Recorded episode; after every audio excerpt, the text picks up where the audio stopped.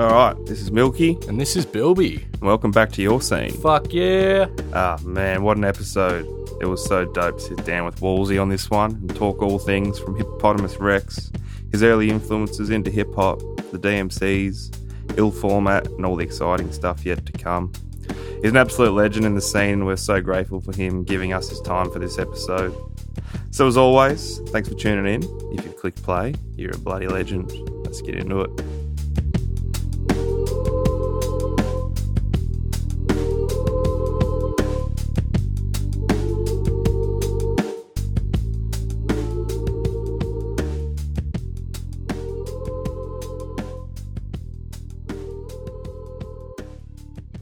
So, Bilby, what's Yeah. on the new release front, brother? Yeah, fucking oath. Well, uh, so I'm pretty sure we've actually spoken on this before um, when it first released, but this track by Patterson um, through Shire Records, produced by Insidious, Yep. called, I'm pretty sure it's called The Incantation. Mhm.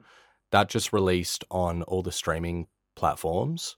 So you can go hit that up. It's probably one of my favorite songs this year.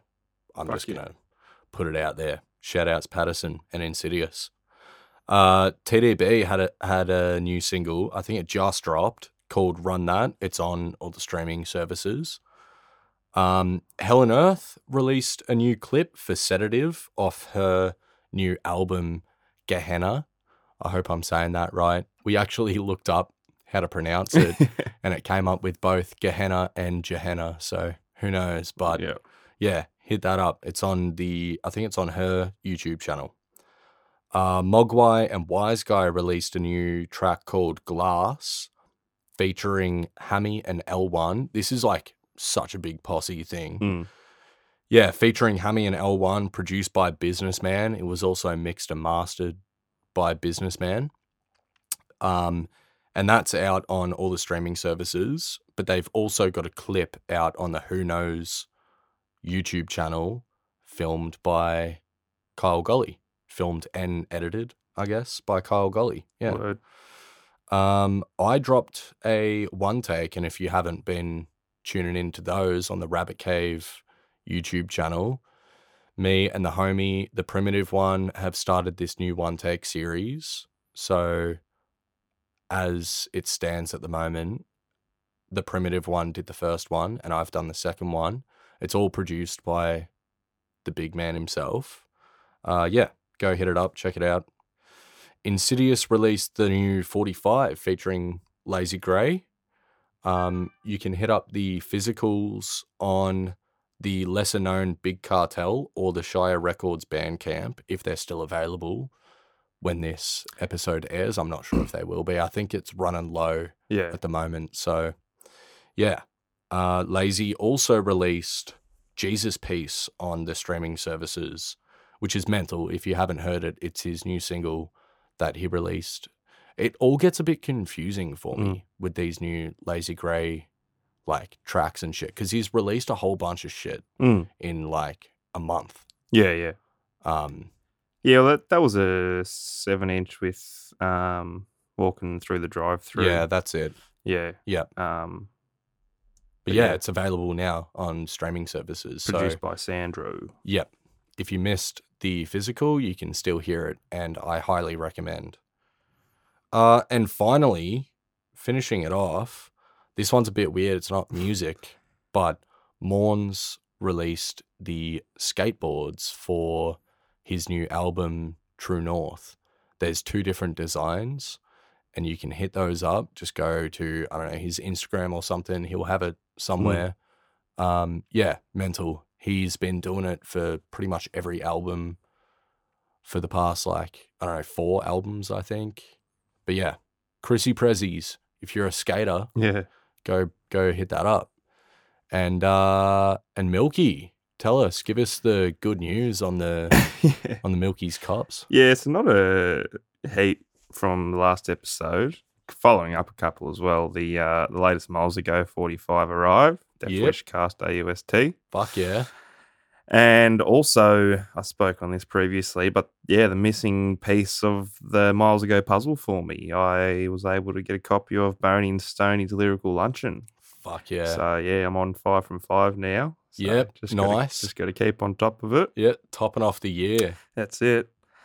Uh, and yeah, what you just said, the latest release from Lazy Grey on Lesser Known with the 7 inch, produced by Insidious, with the tracks Words Eternal and Fork in the Road. Yep. Has that come yet? Or you've just ordered No? I just got an email today, so it'll probably come this week, hopefully. Yeah, mint. And yeah, the Hood's re release of State of the Art for the 10 year anniversary. Yeah, which is a red vinyl. Red, 180 gram, Yep. 40, cut on 45. Yeah. RPM. Yeah. Yeah. And that is uh Chris, shout outs Crispy, uh, also picked it up and it just came today. So Yeah. him and I were just listening to it before. Oh, fuck yeah. After this, we're probably gonna go have a have a listen to it as well. Yeah, sounds good. Fuck yeah. Word. All right. So, this episode for the season one grand finale, we've been blessed to have an absolute legend in the Rabbit Cave studio. Fucking oath. He is a monthly spot on Hippopotamus Rex with Ronan on PBS FM. He's one third of the newly formed collective Ill Format, a DJ, turntablist, and straight up local hip hop hero. The motherfucking Australian DMC champion, the Great Wall of Melbourne, the seven foot assassin, DJ Wallzee. Welcome, man, and thanks for coming on the show. Cheers, man. Cheers for having us. What a fucking intro that was. Yeah, fucking oath. Man, straight up. Coming like straight out of the gate, we need to know where the name Wallzee comes from. Um, it was pretty unoriginal and like it didn't take me until a few, uh, first few years I liked it and then I ended up hating it after the fact. Um, because when I started, I was getting lessons of from Rob Swift Yeah. and he said in some doco somewhere that he wanted a name that was sort of relatable to his actual name so he did it wasn't a complete alias it was like you know, like hence rob swift his first name's actually rob Yeah. um like my last name's wall Yeah, so mhm, that was okay. just sort of something that was thrown around by you know like my old man and Yeah. and mates and shit as a kid. So it was pretty unoriginal and like I still hate it. Like a few mates of mine dig it for that reason, but I still like I wish I you know came out with something sick like you know like DJ Assassin or something. Yeah. You know, something a bit more yeah. aggressive in hindsight. But no, it's cool. It is what it is, but it's fucking unimaginative. Yeah, I feel like a lot of people's names come from Yeah, Like, seems to have a somehow pretty similar related. story. yeah. Yeah. So it's I mean it's it's you know, it is what it is, but I've come too too late. It's Yeah. too late now to go Yeah. back to change anything else, you know. Yeah, true that. So you've been pretty busy the past few weeks with ill format shows, Festival X, Season of Change, number 34, and just this past weekend with the Hippopotamus Rex 15 year anniversary. Yeah, man. What a night that was. Yeah, Fucking oath. fucking oath. You We- boys were both present. Yep, which is had the pleasure of being see. there. Thanks Yeah. for coming Yeah. down. Oh, yeah, it's for always sure. good. You know, it's I was saying to Ronan on on the night before it started, like there are the odd weeks because of the setting it is and it's community radio and it's Yeah. just, you know, us two doing it. Sometimes you sort of feel like you're doing it to maybe a handful of dudes that you Mm. know are texting in or like a handful of people. Yeah. Um, but I mean, on Saturday night, that sort of proved that there were a lot of people that come or support the show Yeah, and, and sure. obviously listen semi regularly or regularly or whatever. So Yeah. that was it was really dope to see how many different crews and shit were Mm. you know represented at that at that night. Yeah. Yeah. So, I mean, how did that link up happen with Ronan? Um, that was through through Heater. Yeah. Yeah. Um, it was I think maybe my second DMC. I I just sort of linked with Heater maybe a year previous. Uh, at the first record store day at, at Union Heights, Oh, yeah. and um, he came to the DMC that that next year, and beforehand, um, before I went on, because I was like pretty at this stage, like I wasn't sort of cocky, confident, Wallzee that most people see on stage now. Yeah. I, I was it was only my second time entering. Um, I was still finding my feet and shit, so I was still you know nervous. I'd only done one other sort of battle related thing on stage ever at that point, which was the DMC the year before. Yeah. Yeah. Um, and he had just said to me on a whim, like, oh, you know, a couple after the DMC, whatever, you know, come into the studio um, with me and Bias um, on an episode, Mm. and um, you know, like you should do a set, like whether it's a battle set or just mix, or whatever, come up with something and just do it on the show. So I went in and did that, um, which was sick. I was, you know, trying to remain as chill as I was as like heading in there because bias obviously growing up Yeah. around you know in a Hursty line and in a Belgrave line as a kid, um, bias was one of the first Aussie rappers Mm. that I ever got into, as I think is most a lot of people's Yeah, yeah. case, Yeah. you know, in, in in our areas. Um, so I was trying to sort of like stay chill, walking in the studio, and it's like, oh, you know, oh, hey man, bias, yeah, big fan, and then and but like, fourteen year old Wallzee inside was just like, this Oh, shit. motherfucking bias B, like, Yeah. this is the, the shit, man. Like. I, I'm sort of w- wiping my, I'm done. I can retire now Yeah. happy, you know. Yeah, 100%. Um, but um, so after that, it sort of he he'd have got back to me, I'm pretty sure, and just said, you know, do you want to come in and do monthly sort of slots? I asked Yeah. Ronan, he thought it would be dope to sort of get a dude from the next gen coming up and Mm. and sort of back DJs a bit more, and, Mm, and, yeah. and they were always those four guys. that the you know like the the family of us uh, Yeah. slap 618 deadly heater and ronan have always backed me as like a young since I was had never done DJ sets and shit like that and Mm. given me opportunities and recommended me when people have said oh who should we get for uh, the, all these shows um so when I was invited when Ronan said you know yeah come do the do the show regularly or, Mm. or on the monthly that was fucking awesome like fucking real dope for me because yeah. I mean, being being a DJ, I sort of took influences, I guess, from the local scene, sort of from slightly different spots than most dudes that maybe are producers or rappers Yeah. do.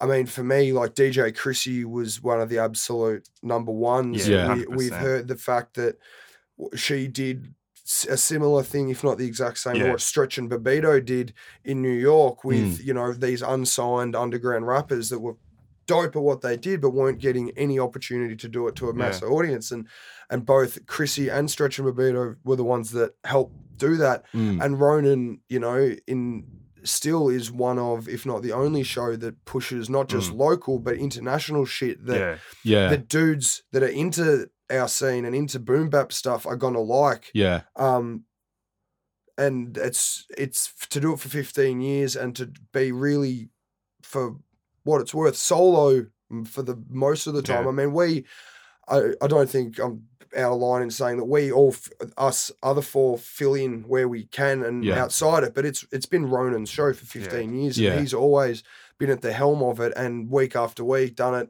as a volunteer as well, Yeah, you know, yeah. like volunteering his time, always dropping new shit. So um that was, you know, a real real uh, you know, sort of staple moment for me in my sort of DJ career sort of Yeah. thing when I hooked up with those dudes and they all wanted me to come on regularly. Yeah, Yeah. fucking oath. And and like what you're saying, like Ronan's been doing this for 15 years in conjunction with you guys as well. Um, and like we always say, this is why it's so important, like for community radio to support community radio in any way that you can. Mm. You can help volunteer at PBS and Yeah. like Triple R as well. Mhm. Um, yeah, just do your bit, yep, get in there, get amongst it. that's it. So, what's your process for putting together a set for Hippo Rex? Oh, it, it varies. I mean, there's certainly been times where it's like down to the minute of I have to leave, otherwise I'm going to be late, Yeah. and and I'm still sorting out shit, or Yeah. I'm in the studio. I've got maybe five tracks, and I'm I know I've got the I've got 15 minutes worth of buffering time, and I can just keep putting shit in my Serato Mm. crate. Um, it it honestly depends on how busy I've been doing uh, Yeah. with other stuff in the those weeks coming up in coming up to it. Mhm. I always try and um find at least a couple of albums before I go on from month to month that are brand new that Yeah. I actually rate and Yeah, stuff sure. like that, whether that be off, you know, digital or wax or Yeah. whatever. Mm. Um, as well as try to I or I almost always play something that might be a recent release locally, whether it's come out on wax or something Yeah. like that. Or if it's if I've bought it and I've listened to it, if it's local stuff, I'll always play it that next week. Yeah, Um, yeah. but excuse me. But it's it yeah it it varies. Mhm. I, I've yeah I've had times when I've done shit completely on the fly. Yeah, um, and but I mean with wax, if I'm do, ever doing a wax set, that's normally fairly thought out Yeah, because I BPM all my records and, Yep. and you Yeah. know, sort of have a general con- thought about where I'm going with the mix. So, yeah, um, but yeah, sometimes it takes me ages. Sometimes it, And sometimes I'm real blatantly rude about we like sort of shoehorning tr- songs in. Yeah. I'll do. I, it'll be the most rude mix ever that just doesn't work. But I just ha- like I have to play this one one Mm. track, and Mm. um, thankfully there's not too much judgment that comes through. Like I've never really been called out on much, Yeah. but I've done some terrible mixes on the odd occasion. Fuck. Nah, but if it's to if it's to like support those artists Yeah, as well, like what you're saying, Always. getting their name Yeah. out there Yeah, and shit. always. It's that's more important in Yeah. a lot of ways. Yeah. And Yeah. I, I think as well, I was a fairly immature DJ when I was given that opportunity in the early days. Like I Mm. didn't, I, I was such a staunch battle DJ that I didn't really doing party sets or for Mm. crowds. I was like, no, it's not interesting. I just want to beat everyone at, Yeah. at scratching and juggling, and that's all I cared about. Yeah. So Mm, taking that attitude into the radio station of going like, I don't give Mm. a fuck how the mix sounds or whatever mm, as long as there's a rough beat mix, it's it's that is what it is. I'm, I'm Mm. playing it. Um, but as the years have gone on, I've definitely learned to respect party DJs a lot more and dudes that don't just do the technical side of, Yeah. of Yeah, stuff. yeah. So I definitely now make sure that there's some form of mix, whether it's a um you know a sort of key mix like Yeah. the two tracks or are in similar keys or whatever or, or Mm. whatever it may be. yeah. Um, but yeah, because some of my early mixes I've, I've listened back to on tape are just fucking horrendous. Yeah, well, I was going to ask. That was like my next question. Like, how much your um, Hippo Rex sets differ from live shows? It's um because my pro my thought process going into a radio show is it's not just about me and Yeah. and being the DJ and Yep. me getting all the shine in terms of doing technical stuff or doing mixes that are out of this world and quick mixing my way through stuff week after week because at the end of the day the point in my opinion the point of the show is for us to give uh, uh, we've got a platform to expose new artists that we like and that we fuck with Mm.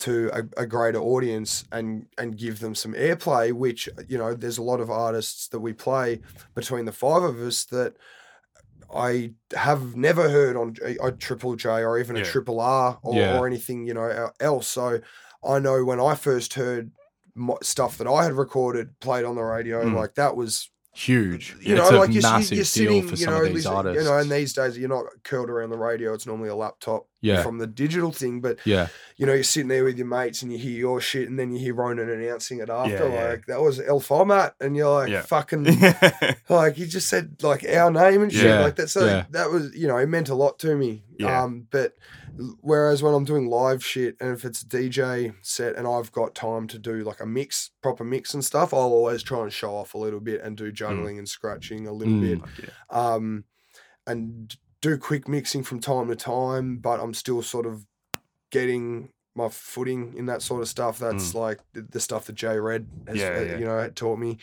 Um, but he is just the man at that, so I just sort of Yeah. do that sort of shit in my bedroom a bit more, and and sort of just yeah, just try and play dope shit. Yeah. Yeah. Fuck yeah.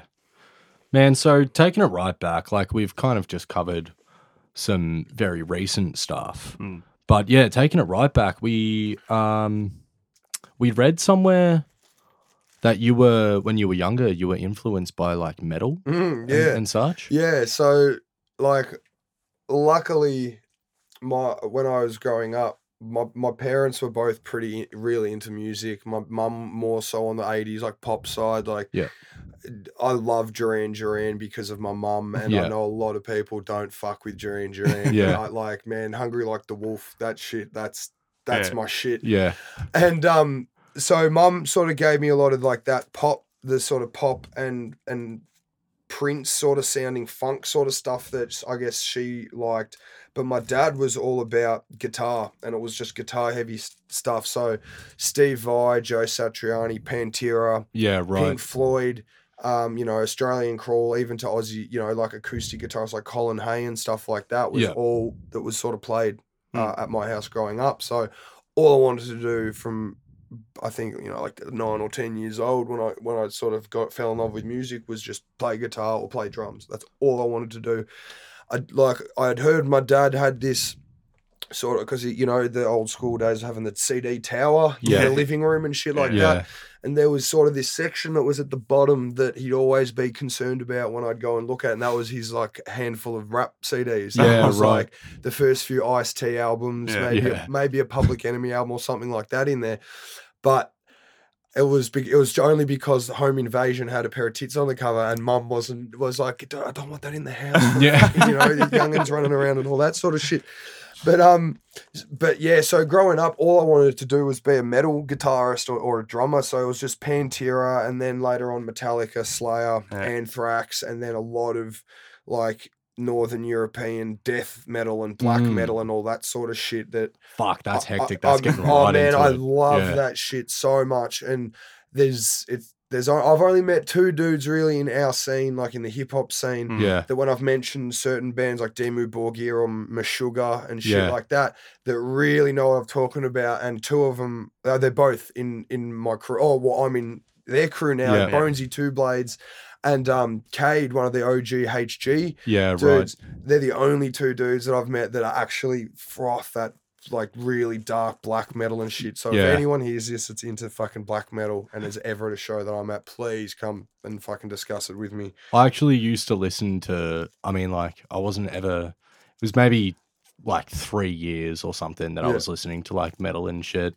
But yeah, all my friends growing up were Yeah. fucking well into it, really full on. Like, yeah, just doing hectic sweeps on the guitars just all day, sitting there that's just doing all I wanted to do. Yeah. and, I, Yeah. and like I was getting o- like okay at it before I sort of gave up and you know like discovered what weed was and Yeah. Uh, and, you know, that Yeah. shit. So you know at that 15 year old mark give or take a couple of years that it's sort of I was like oh there's other shit to do that I on a Friday and Saturday night and Yeah. just sitting in there like looking at guitar instructional videos on Yeah. YouTube and trying to fucking copy all these ridiculous patterns. Um, but yeah, man, that was that was my all the music that I was into was metal. Um, al- almost like I've always had like snobby periods. Like that first fifteen years of me liking music was just like, Mm. nah, metal, rap, nah, that's not metal, so I don't fuck with it. it. Yeah. But then it was when I started finding rap metal or rap rock hybrid stuff Yeah. that, Yeah, that okay. sort of started like Tony Hawk Pro Skater. Yeah. When I heard Public Enemy and Anthrax do Yeah. bring the, that bring the noise remix, Yeah. I was like, this is fucking sick. Like I, I really like Chuck D over that thing, but I was just like, this is this not Anthrax. What the fuck? Like, yeah. um, so that and then a big one for me was when Linkin Park's first album came out, Hybrid Theory. That Yeah. was that was a big one because like it had the riffage and shit that I like of of metal and rock and all that, but also had like dudes rap uh, that Mike Shinoda was rapping on it. Yeah. So that was really the start of me going like sort of starting to listen to that stuff and starting to fuck Mm. with it. Um and then it was, you know, later on in my teen years getting to graph and and sort of those other elements of the you know, the mischievous elements of hip Yeah. hip hop. Yeah. And then that's when I noticed that all these graph movies had like Wu Tang and, Yeah. and all and Non Phixion. It- in fact, it was the GH movie, I think it was that the Get Hectic, that Yeah. first movie. That I was just like, I want every song that's in this fucking movie. I want on my fucking phone, and I just sit on the train, like going to my grandma's house, Yeah. Ivanhoe, just like, fucking yeah, Yeah.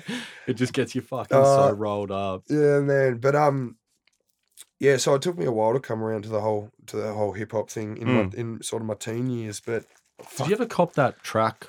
Um, ah, fuck, what's his name? The singer from Rage Against the Machine. Zach Della Rocca, or Yeah. Rocha, yeah, Yeah, him and KRS One and yeah. someone else did a track did- together. Yeah, I, I'm pretty sure I've got it. It's on one of, I think it's on one of those compilation uh, series on on Rawkus Records or something, maybe. Ah, Um, like they did one with um, oh, there was that Mos Def and Pharoahe Monch joint. What was that? It, that was on Tony Hawk as well. There was that had that fucking weird real off time beat.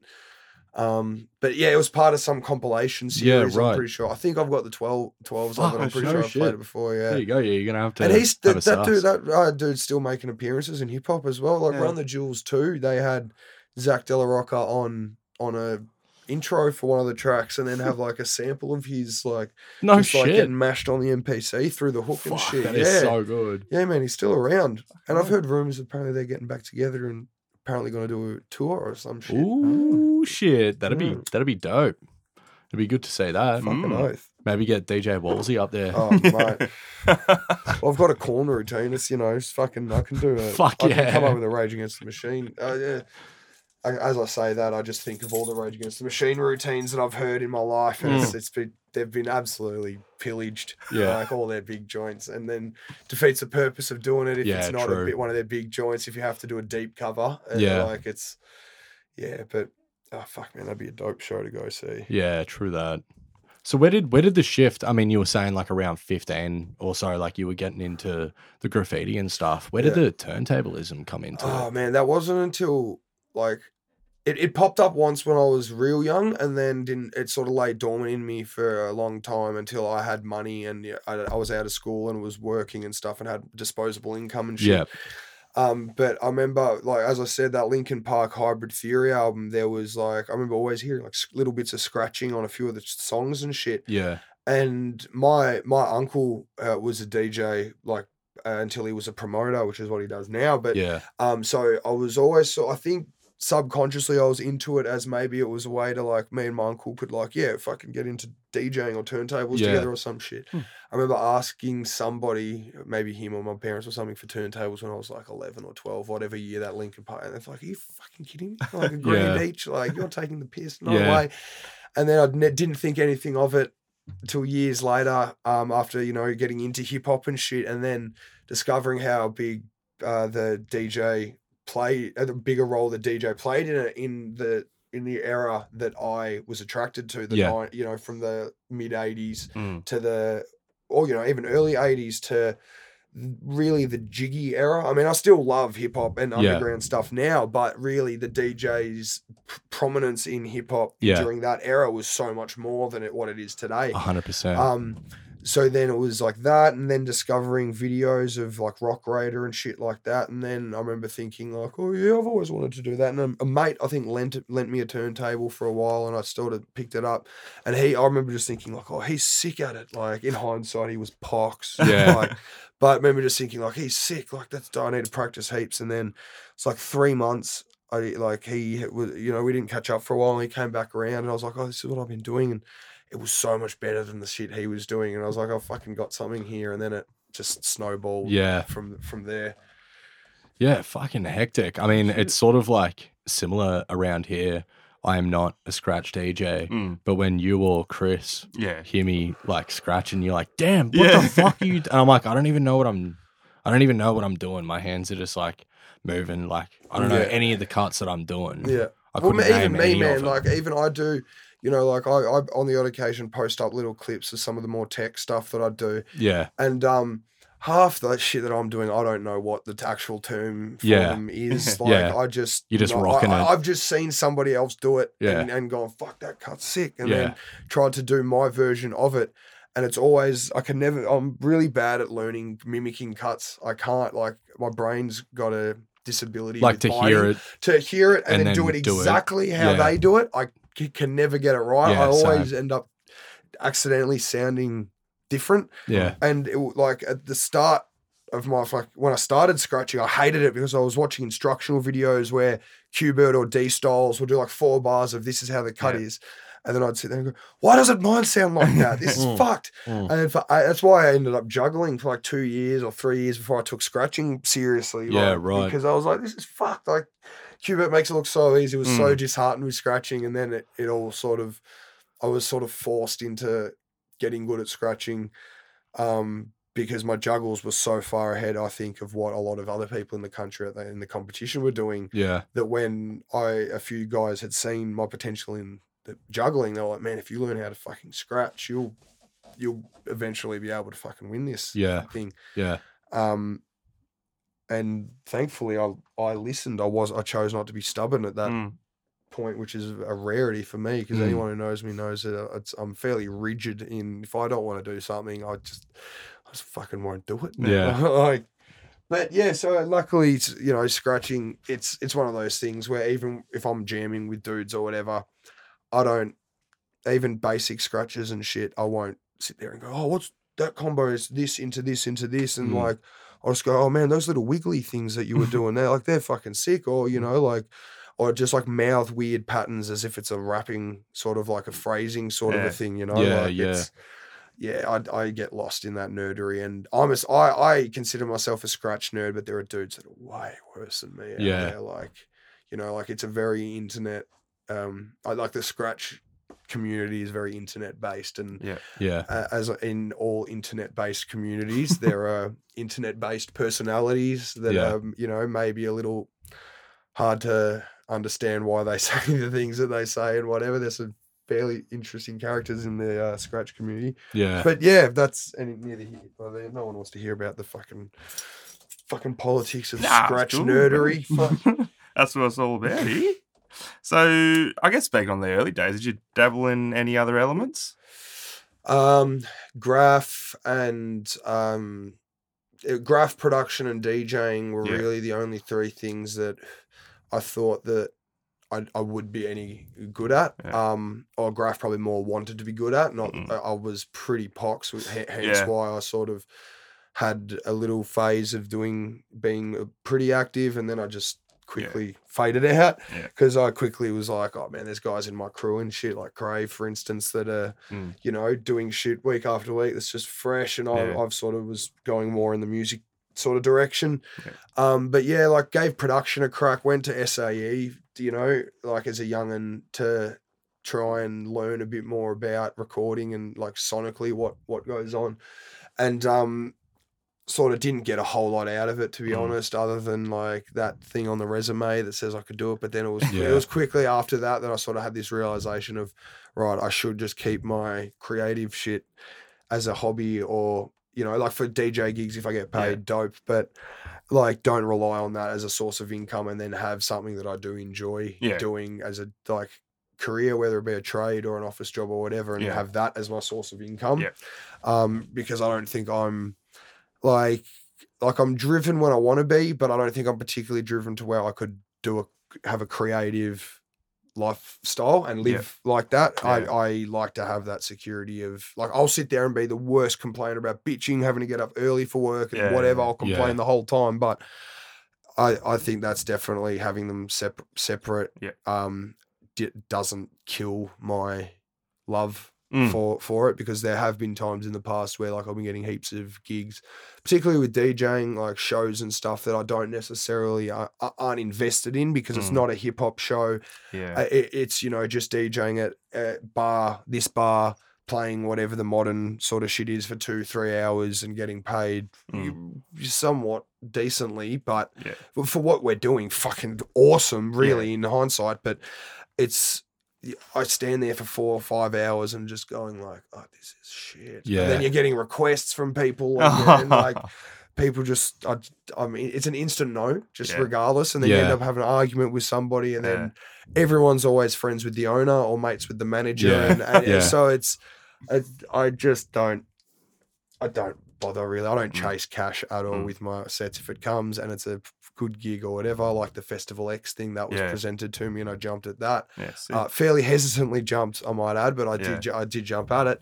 Um, but um, yeah, the money thing's not. I like to have something separate to keep me sane Yeah. because even during DMC practice leading up to that, doing ten hours of practice Yeah. a day, like I'd, I'd take off days from work to practice for the nationals and shit, Uh, and that would just like at the end of ten hours, and you think you're standing there just scratching all day, but Mm. it's mentally, Oh, it's just takes such a toll. So it's good after the DMC. You just it's the biggest relief of. Yeah, you want to work, like you want to go back to your job and Yeah. actually just do normal shit and Mm. not think about turntables for a little bit. It is so the mental thing, especially when you're by yourself, just like at home, like you have no communication outside of yeah, fuck that. Nah, couldn't man, do it's it's it's. I mean, it's some people. Like, luckily, I for for whatever reason was bitten with the bug real early. If I knew that's what I wanted to do, eventually get to with DJing, like that Mm. national title, and really, like I've always want my goal's always been to get three national titles. Like, Yeah. ideally, back to back to back. So the next two years are big ones for me because. Um, that was what the dude that I look up to the most in, in I guess, uh, the local battle scene, Stain One from Adelaide, Mm. Because he was like a tall dude like me who I'd see hunched over the turntables. Um, and he would always have these ill juggle patterns and shit, but like really relevant to the time in aggression and shit, and was such a staunch cunt on the turntable. So Mm. that was who I really wanted to be, and it, it- luckily that uh, finding that inspiration early on, I was willing to go through those hours of being completely solo at your house doing it, or you know, even saying to mates like, "Yeah, you can come over, but." I'm doing this the entire time you're going to be here, and I'm going to be a rude cunt. You're not going to hear from me except for like smoke breaks Yeah. during when you're Yeah. practicing and shit. But You really got to like, like take it as a job. man, absolutely. fully. Like uh, my my thing. There it is. Um, my thing that me that me and my crew, like my turntablist crew, always sort of discuss the battling thing of is it's the sport element of it because somebody said in one of the early turntable docos of it's the Olympics of, of DJing. Yeah, So all I'm thinking is from a basketball perspective because I'm a massive NBA head Mm. yeah, of like that old thing of like Larry Bird trying to beat Magic Johnson of he's sitting there practicing and thinking like, well, if I stop now, Magic's probably going to be going for another hour, so I'll have to go for another two two hours. yeah, And then once you get to that end of it, you're like, well, this motherfucker's probably like in the ex- thinking the exact same thing, so I've got to push and and that's why like the la- the two. Uh, there were two key years that I pushed really hard and was doing like 10 hour days on the Yeah. turntables leading up to it and it was it was fucking hindsight it was fucking hell but i do it to myself every year i'm like Yeah. i'll never do that again i'll, ne- I'll always like pr- start the process earlier and practice for a longer time period Yeah. so i don't have to cram but i just get paranoid that in those last days that whoever the dude is on my tail or whoever the dude that i'm trying to knock off the throne is putting in a lot more time than me Mm, so yeah. i've tried to push myself a lot Fucking hectic. Sorry, we've pretty, I think we got off the question. Nah, it's quite a while not, ago, Not fuck. at all. We can we can go off topic Yep. as much as it happens. So I guess taking it back again, uh, we understand J Red was an early mentor for you. Yeah, it was How- a big how- one. How'd that sort of come together? Um, well, again, it's sort of been a. It, it, luckily, I've had sort of a lineage of, of mentors, sort of through through various aspects of DJing, and I mean, J Red was one of the earliest ones for the battle, the battle thing. Um, I think that really the first connection there was after like because he always judges the Vic DMCs and the Nationals, and I think I just seen him and obviously loving lyrical commission Mm. when I first got into Aussie hip hop and Yeah. shit like that. Um, as soon as I got into turntablism, was just like, oh, this custom made joint is fucking sick. Those cuts are fucked. Yeah. Um, and then so just meeting him at DMCs and shit, and then eventually sort of mustered up the courage, I think, to ask like, oh, we should jam sometime, you know, or Mm. whatever. And then, um, I, I can't remember where we probably first linked up, but we started jamming a bit together, and and sort of he helped me a lot with some routines and stuff early Mm. days and preparing stuff for various stages of of DJing. Um, because it's a, another thing that a lot of people in the hip hop scene forget is that while he's a phenomenal, you know, he's a world champ Yeah. in the battle scene, he's also done a lot of large scale um, party rocking sets and and actual DJ sets, you know, like running Madisms at Laundry Bar in the in I think it was like the early two thousands, well Yeah. before my era, but it was like a regular um hip hop or an R and B sort of club night that Mm. he ran with all local dudes that ran for years and would pack absolutely pack out. Yeah. Right. Um, and a lot of dudes that uh, you know from the table are seen like that I sort of look up to and sort of went eventually when I speak to them about oh what was it like growing up, they was like oh man we used to go down to Madisms and J Red and Select and all these dudes would be DJing down there. Fuck. Um, so it's he was always a good source of information and, and any regards of DJing. Um, but obviously the battle shit was was what attracted me and wanted to learn off him. Um, so back to the point of how that actually came about. Um, I think it was through Frank, uh, shit. six one eight. Uh, when I first started buying wax off Union Heights, he Mm. the first gig I ever got was doing record store day at his uh, at his shop. Uh, I think it was this maybe the second one he did or the first yeah, one he did. yeah, I was there. I, d- I did that and like got put on the bill with Heater and then I think maybe Red, eventually Red came down or something like that, but I ended up meeting Trem and a few other Yeah. dudes. So that that Frank was the, the I- I guess the first sort of olive branch that then Mm. A lot of guys I got introduced to through him. Yep. And then it sort of spilled out uh, through that. But yeah, I mean, it was the Hippo Rex dudes, like I said before, Yeah. Frank, Ronan, and Heath really at the early days. And then, of course, Deadly later Yeah. on. Um, but they all sort of, I think word got around, oh, well, this Wallzee dude's like scratching a bit and shit like that. And he's keen and whatever. And um, I think J Red saw that I was super keen on pushing for a title and stuff like that. So he, um, yeah, like opened his doors and let me, you know, learn off him here and there. And uh, I like to think sometimes that I've taught him a thing or two about certain things, Yeah. maybe a few juggles here or here or there. But yeah, um, you know, like it's it's it's hard to show a dude that's done that much. Mm. You know, like he- he's done that. phenomenal amounts of DJing, man, and and just seeing him mix even at, at his studio when he's comfortable and he's just sort of doing it and zoning out, like it's you'll never see anything like it. Yeah. it's fucked. yeah, yeah. Unfortunately, we had to bounce from the Hippo Rex Yeah. uh, thing before J Red played, but I saw a couple of clips. Yeah. It looked like it was going fucking off. Yeah, man, he did very well on the Yeah. night. Very well. Those speakers certainly copped a uh, They a- definitely absolute belting during the J Red set. I think they um I think they were copping it the whole time. Yeah, they they, they fucking fucking they fucking were. Shout outs to Roscoe because Sheriff Roscoe was just like on ear patrol yeah, all night. Like Yeah. just go, yeah, it's nuts popping a little bit. Him and Deadly were, were hot on it. Just Yeah. go, yeah, it's popping a little bit. Like it was a bit fiddly doing that without a booth monitor as well. yeah, Not that the true. booth monitor would have helped because it would have just probably made it louder Yeah, for us and we wouldn't have heard shit. Yeah, But- true. Man, you wouldn't have actually been able to hear all that much. Oh then. man, we, it was it was all through the headphones. Yeah. True. Um, because we had sacrificed the uh one of the outputs for something. I can't remember what we were doing, but yeah, we didn't have an extra out Fuck. for for the booth because they were RCA's and the only ones that were available on the mixer were um oh whatever the thicker ones are. What are the The next ones? TRS. TRS, TRS. Yeah. I should know that. Jeez. yeah. um, but yeah, they were TRS. So I, like it was, you had to do the whole thing in your headphones, and it was pretty tricky. But Yeah. like, you know, didn't bother J Red at all. Yeah. As, you know, as as I'm sure you saw in the videos, man. Yeah. That dude's a murderous dude on the turntables. Absolutely.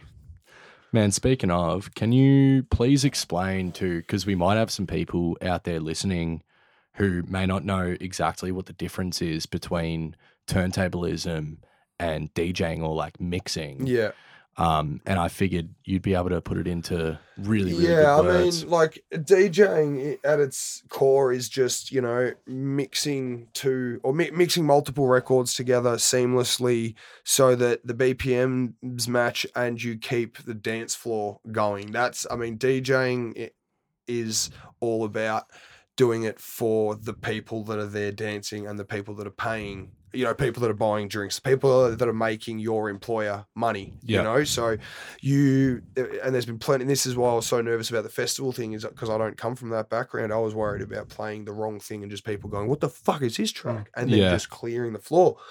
Um, so that's the sort of that that's d quote unquote DJing yeah. turntablism. While there are people that do turntablism in their sets and stuff like that, turntablism in itself is making uh, re either.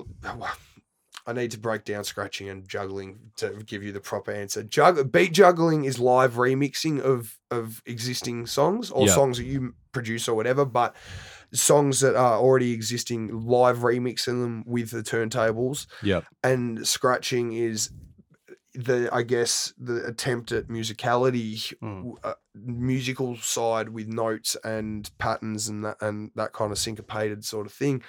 So it's it's really the attempt of making music or making a, a DJing a performance, but it's I mean, it's getting very like blurred these days because there are a lot of dudes that are sort of half will do half and half. Yeah. Um, but like to me, turntablism, I turntablism comes from battling and the technical el- aspect of it. Yeah. and you know, like doing the ju- seeing who's has the better juggle patterns or the better better flips of what songs and whatever like that. Um, but turntablism isn't in itself is technically separate than the battle battle side of it. So there are a lot of dudes that are phenomenal turntablists that have never battled that get Yeah. worldwide acclaim as turntablists, but their style of turntablism isn't necessarily a battle style because, for instance, there's a guy. Uh, I can't remember his name. He's a, anyway, a European dude. I can't think of his name, but he does. Uh, he's built fader boxes into synths, so the turntables are actually sending like Serato messages into his computer that's Yeah. sending it to hardware synths and manipulating various aspects of actual hard synths. So that Yeah. musical sort of stuff that a lot of guys are doing now in the Euro scene, Mm. that sort of stuff isn't suited to a to a battle sort Yeah, of yeah, thing. You know, like you don't really have time to do that sort of stuff when you've got a time limit and Yeah. This dude's just dissed you and dissed your crew and shit like that. You know, to counter with something fairly musical and experimental would just be ludicrous. Yeah. Um, so that's the uh, where I think a lot of the the modern turntablism stuff is going now. It's going down a super musical route, and a Hmm. lot more technology is being used in conjunction with the turntables. Yeah. Um, which is dope, but it- it's it's almost like the turn, which is cool. A lot of people will say that it's it's dope that turntablism is eclipsing the battle scene and the battle culture. Yeah. But I mean, in my opinion, a lot of the uh, routine I- I've seen fewer routines recently in recent years at the from DMC and IDA battles and stuff like that that are as memorable as ones that I saw in the from videos in the 90s or the 2000s and stuff like that. So Mm. turntablism is, is is at a place where it's never been before and it's getting ridiculous with the, t- the technology and stuff, but battle culture and what people are doing and pushing to try and do new juggle patterns or innovative stuff Mm. it's it's becoming rarer and rarer in the battle scene so it's it's it's a weird time with the the whole DJ culture or this aspect of DJ culture Yeah. because uh, talking about turntablism and stuff like that a lot of this stuff is so far removed from the general world of DJing like your you know like your Carl Cox DJs and Calvin Harris and all that sort of shit it's DMCs was something that was taken seriously in the 80s and early 90s for by that scene and then quickly faded away as it got, became I think too technical or whatever Yeah. it's sort of I think DJing and turntablism sort of the, the scenes kind of separated a bit. They're Yeah. definitely a bit more together now with guys like DJ Craze and A-Trak, who are all previous world champions from the DMC, doing a lot in the actual DJ community, like Yeah. worldwide DJ community. But it's um they're still I think quite separate in a lot of well, and especially I mean in Australia, you'll see a lot of hip hop DJs, quote unquote, that exist, but they don't know how to scratch. They don't know how to loop. You know, at the at the at that one note, the Mm, head yeah. note or anything like that. Which I mean, if you're going to call yourself a hip hop DJ, that sort of shit, that like you should at least have a basic understanding of that kind of stuff. And, Yeah. you know, 100%. like I'm not saying you have to be fucking battle ready and have routines and always be on, on your toes, but like at least be able to do some baby scratches or chirps or stabs or, you know, like at least loop beats, you know, Yeah. like dude, for fuck's sake, dudes were doing that in the late seventies. Like, Yeah, yeah. It's, we're not asking much. No, Yeah. it's really not. Yeah, it's kind of like um it's sort of like it got so technical that everyone was like, "Oh, this is too hard. I can't do it." Um but do you feel like there's a resurgence coming in it or something like Um, like do you reckon it'll come back around? It's it's hard it's hard to say. I think there are certain it, locally. I think DJs. I think there's a little bit of an undercurrent of DJs becoming pr- more prevalent again re- Mm. in recent times. Um, obviously with records like it, like super recent, like Executions Heater's Mm, record, yeah. which obviously it was so scratch heavy, not just from Heater himself, Mm. but him uh, it's from Tubuck on the Percy P feature track, and Yeah. then um, luckily I was lucky enough to jump on jump on for a track as well and do an Mm. all scratch joint. So, um, I and then you know like Lazy Grey, anytime Lazy Grey, Tubuck and Insidious get together, that's always fucking Yeah, crazy ill. Yeah. Um, but there's a lot. I'm noticing a lot more scratching in in local hip hop. Like Shaker's doing a lot of cuts Yeah, on, on stuff.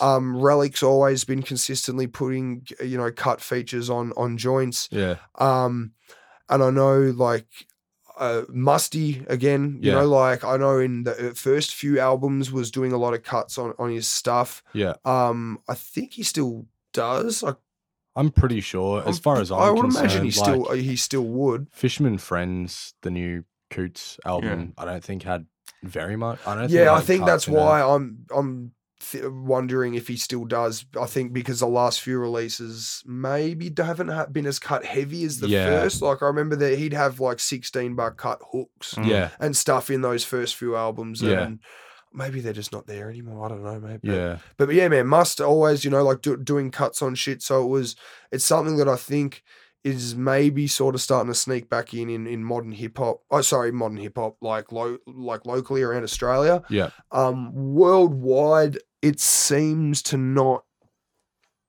maybe not happen as much as we would like it to. Yeah. I guess.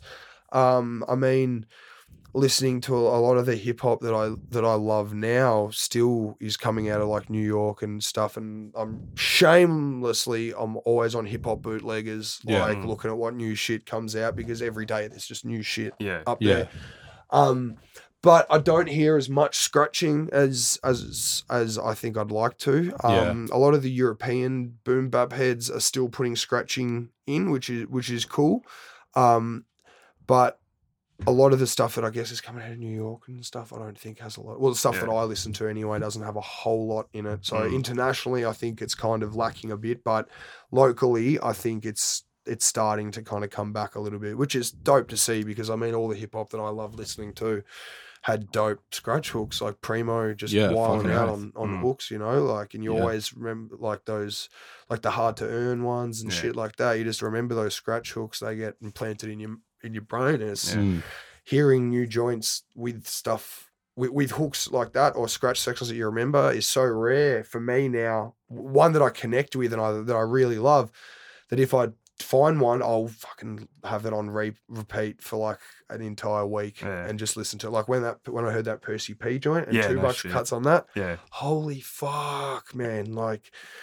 I I've always had this thing of if I'm on a if I'm ever on a release with another DJ, I'm Yeah. battling every other DJ that's on that same release. Yeah. And unfortunately, I've in my opinion, I've lost to two buck twice on two releases. Mm. Because the first one was the Rusty Juke seven inch that Checkmate produced Yeah. that he put out. So two buck did the cuts on the Ace, and then I did the cuts on the B, and got that back. And I was just like, man, his cuts were so ill. Like, and then the uh, and then executions came out, and I was I was real happy with my cuts as well. When I sent them off, I was just like, yeah, Yeah. and like I knew what was happening. The that Percy and Buck were going to be on the other side, and I was like. Fuck, like I might have two buck on this one. It might be one all after this one, and then it comes out, and Jesus Christ, like, man, that dude's unstoppable, man. Yeah, I've Like, heard you say before. He's man, your in, in my record. opinion, that dude like never gets mentioned for dudes. that When I speak to dudes about you know like DJing and, and whatever, he never gets really mentioned Yeah. down in. I don't know whether it's a, a just an ignorance thing and people just haven't been exposed to Mm. the stuff that he's done. But he um has that last. a single man, he eclipsed DJ Revolution in in my ladder, like my internal ladder of the best dudes to ever do scratch Yeah. in in my opinion, and, and he's beaten the Revolution now, Yeah. man. It's that's that shit's crazy. I still can hear it in my head right now. Yeah. All those fucking cuts, like it's just yeah, it's fucked, man. Scratch nerds. It's don't forget it's good good cuts. I've been a bit like that on um, After Effects on ill format. Yeah. Oh With yeah. the cuts at the end. Oh, those are sample Oh, ones. Yeah, they, they were. That was a funny one because we when we did that, it was um. I just wanted to. Rec- I said to the boys, like, can I just record what we do when we do it live? Because Yeah. that I think that beat actually, Tamsin had that beat well before ill format was established yeah, right. and I did a gig with him for his launch. I think when his first album came out under Damn Proud. So he came, he did a Euro trip for a few months, came back, and he had an album finished, like with this uh, European producer Phasm. And when he came back, he wanted to do a launch for it. And he had this one beat, and it was like the After Effects beat. And he had this verse that was dope. Yeah. Like, and um, when we were making the little format, we were like, why don't we use that beat? And you know, like Crave will write a verse, and like, and then we were like, oh, we got to put cuts on it. So I just thought, well, I'll just do every time because we've we'd performed that song live heaps before we actually recorded it down Mm. of just Crave just throwing a verse there. Um, I can't remember if he was doing the actual verse that he ended up recording or not, Mm. but um, I'd always just end with like 16 bars of R sample Yeah. because for me that was the easiest shit to do Yeah. live. Like if it's one sample, man, like yeah. it's just I can zone out and almost do it at any level of sobriety. Mm. Like it doesn't matter. I can always do something. Yeah. And then I just wanted to do that for the the record. And then when when I did it, I've, I was practicing shitloads at the time. So I pulled off cuts that quickly after they were recording and stuff, I wasn't able to do again, like two months after because I hadn't practiced as much. And Yeah. I actually had to like when we started doing shows again, had to practice again to be able to do some of those combos that fast. Um, because it is a bit of a wank track for me. Like I was doing some combos that I knew were pretty impressive. Yeah. Um, and some fast shit. If anyone wanted to like pull out the BPM image, I know exactly what patterns and how quick and double time shit that I was doing. Mm. So that was a bit of a flex track for me. Yeah. Um, but yeah, it was like it was one of the quicker ones as well. I'm pretty sure that only took us like a night or half a night to do, like Yeah. just chilling and, and just pumped it out because it was because of the concept of it. And there were fucking other songs on that release that took Mm. months for the Mm, cuts. Like Yeah. trying to find all the samples and shit was just that's ninety percent of a scratcher's job. Like Yeah. trying to dig for the right sample. Yeah, like, hundred and not just leaning on the same sample that a hundred thousand other dudes Yeah. in your scene have used Yeah, before, which we were guilty of it a couple of times. We'd use samples that maybe once or twice had been, you know, ashed before. Like there's a sample I think, you know, that Trem had used. Mm. Maybe that every time I hear it, I, I just it reminds me that oh, Trem used it as well, but it still fits uh, I so well in the thing. Um, I, I, can't, I think maybe it's one of the OC samples or some shit, but yeah. Anyway, the, and it just always sticks out for me because I, I like you hear certain dudes and they'll just rinse the same samples, the same yeah, so those those certain acapellas like Mobb Deep or Big L, or there's certain ones that Mm. you know everyone's got, and, Yeah. and you know like the like that wild style sample, yeah, like yeah, that. I'll I'll never use that. Yeah. I'll- for example, because I think that's been done to death in Mm. my opinion so far, and unless you can put a particularly good flip on it, or there's a new version of that sample. So I'm real down with like the whole like if you run it through filters and like yeah. Okay. can sort of chop and screw the sample and ma- you know maybe play it at minus 50 real slow and shit and do it that's cool because it's and sonically it sounds different yeah. but but like there's certain samples that you're just like yeah okay I mean, like creatively, you want to come up, you want to be coming up with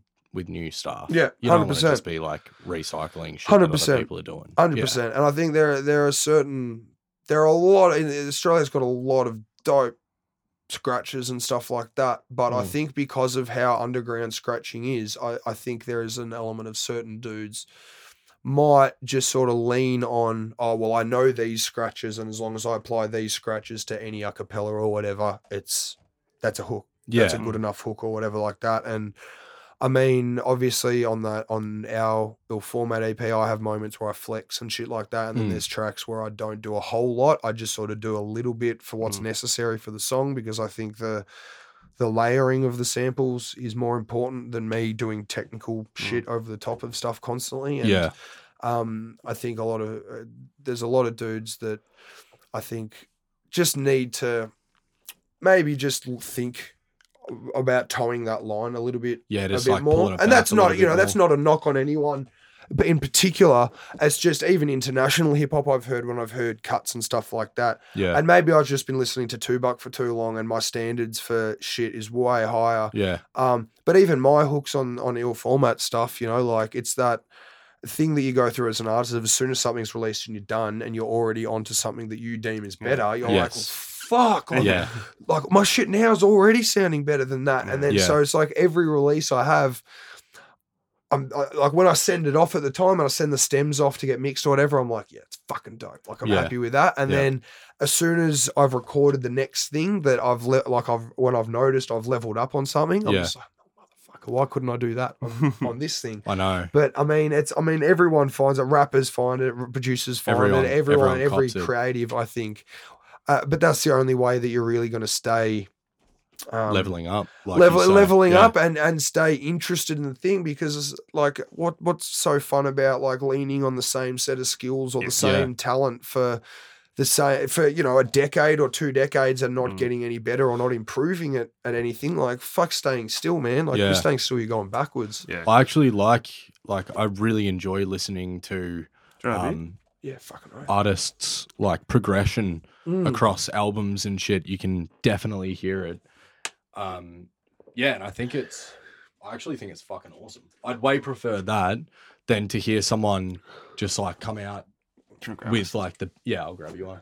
Just like come out with like the best shit straight off the bat. Yeah. it's like man, where where the fuck did you just come from? kind Yeah, and I and I think I mean there there are certain artists that I haven't given the time of day for a long time, or it's taken me ages to come around to for that reason because they've m- maybe come out the gate straight away and had Mm. something so that I didn't appreciate at the time. yeah, That and I was just like, well, who the fuck's this dude saying Yeah. this, that, and the other thing? Like, what the fuck? yeah, and then you know like and also people you mature as Yeah. well as you you know years go on or whatever you start yeah your mind gets Jeez. broadened and you start hearing things differently and Yeah. I, I certainly have matured and I'm less of a cunt about hip hop and and so closed minded about the shit that I want to hear Yeah. nowadays um but when I started man I was the fucking worst yeah. I was the worst cunt would just like someone go, oh man, you should check this out, and I'd like look at what the dude looked like in a video clip or some shit. Just go, nah, fuck it, like, and just like, no, I'm not interested, man. I don't. You got gold teeth and shit. I, got, I couldn't give a shit. Like, yeah, you know, there were just certain things that just irritated me from the get go, and I wouldn't give them the time of day. But like, Hmm. luckily, I grew up and I fucking started out like, and there's there's dope shit out there that's Yeah. not that's you know not necessarily straight boom bap that Yeah. I that I fuck with. Yeah. Yeah. Um, but yeah, I don't even remember what the question was. Fuck. Ah, well, we'll go for a new question there, eh? Well, just uh, sorry, just real quick Yeah. before we get into um, sort of like the next bit. Speaking of uh, scratch hooks and shit, and then they're sort of like not really being that many nowadays. Mm. What would you recommend to some of like the younger artists, I guess, Mm. um, for what they could do, who they could hit up, or places for them to learn how to do the the scratch? Yeah, thing? look, there's there are. Uh, I mean, locally, I, look, I don't know how everyone else operates their businesses because, I mean, take the, I mean the first two guys that I think of that have done a lot of shit recently for different artists are Shaker and and Relic. yeah, But obviously, like Shaker run, runs a studio. I don't know what he he would charge Yeah. for, for something like Mm. that. yeah, Um, same same with Relic. You know, like he runs Turnstile Records and whatever in Yeah. his studio and stuff. So I don't know what that sort of. So I guess d- uh, the best thing younger artists could do, honestly, is them or somebody in their crew that's half interested in electronics get force that motherfucker to learn fucking turntables Yeah. and learn how to fucking scratch yeah, because it doesn't take a lot to have a good scratch hook. Like Yeah. I, some of my favorite scratch hooks are the most minimal, like a, Mm. a baby scratch, and that's it. And just the sample selection is so good that you can't help but just go, "Fuck, that's so dope!" Like Yeah. the the sample sitting on that beat is so perfect. Um, and it's it's definitely a very d- do it yourself kind of a realm. I think this the scratching thing because not just the whole that there's not a lot of dudes out there that maybe necessarily have the equipment or the means to record a scratch hook or whatever, but a lot like you know we're not the most reliable sometimes to, to scratches you know like the, the- there's a reason that we, we scratch we're, Yeah. we're a bit on the fringe of you know being normal yeah, so sometimes getting us to do shit is a bit a bit difficult. So I know there's there's certain dudes out there that have hit other guys up that I know for cuts or whatever, and it's you know taking them a minute or whatever, and they get frustrated and, and whatever. Um, so I definitely feel like that's that would be disheartening if you were an artist really wanting a scratch hook and you knew somebody that had the means to do it. But I mean, it's it's something that I think doesn't take a lot of to get basic baby scratches and stuff like that. That's audible and stuff. Mm. It doesn't take a lot of practice, but Yeah. as long as you sort of do it semi regularly and just you know give it half an hour or an hour a week or something, and just sort of stay loose and just remember how certain sound how certain things happen when Yeah. you move your hand this way or that way. Um, you can most dudes can do it themselves, and Yeah. now I, I mean, then you open up the question of equipment and then Yeah. turntables and having access to turntables and shit like that. But Which- again, with technology nowadays, like everything's getting much, much It's cheaper. getting a lot cheaper. Yeah. Luckily now as well, there's um these Numark portable turntables uh, Yes. ha- have been getting a lot more popular. Mm. Um, so you can actually get faders for those, like and build them in and stuff like that, and get upgraded tone arms and all that sort of stuff. So that's actually a thing that I've wanted to test is recording a track with my Numark, my portable turntable, the fader and stuff that I've got in that.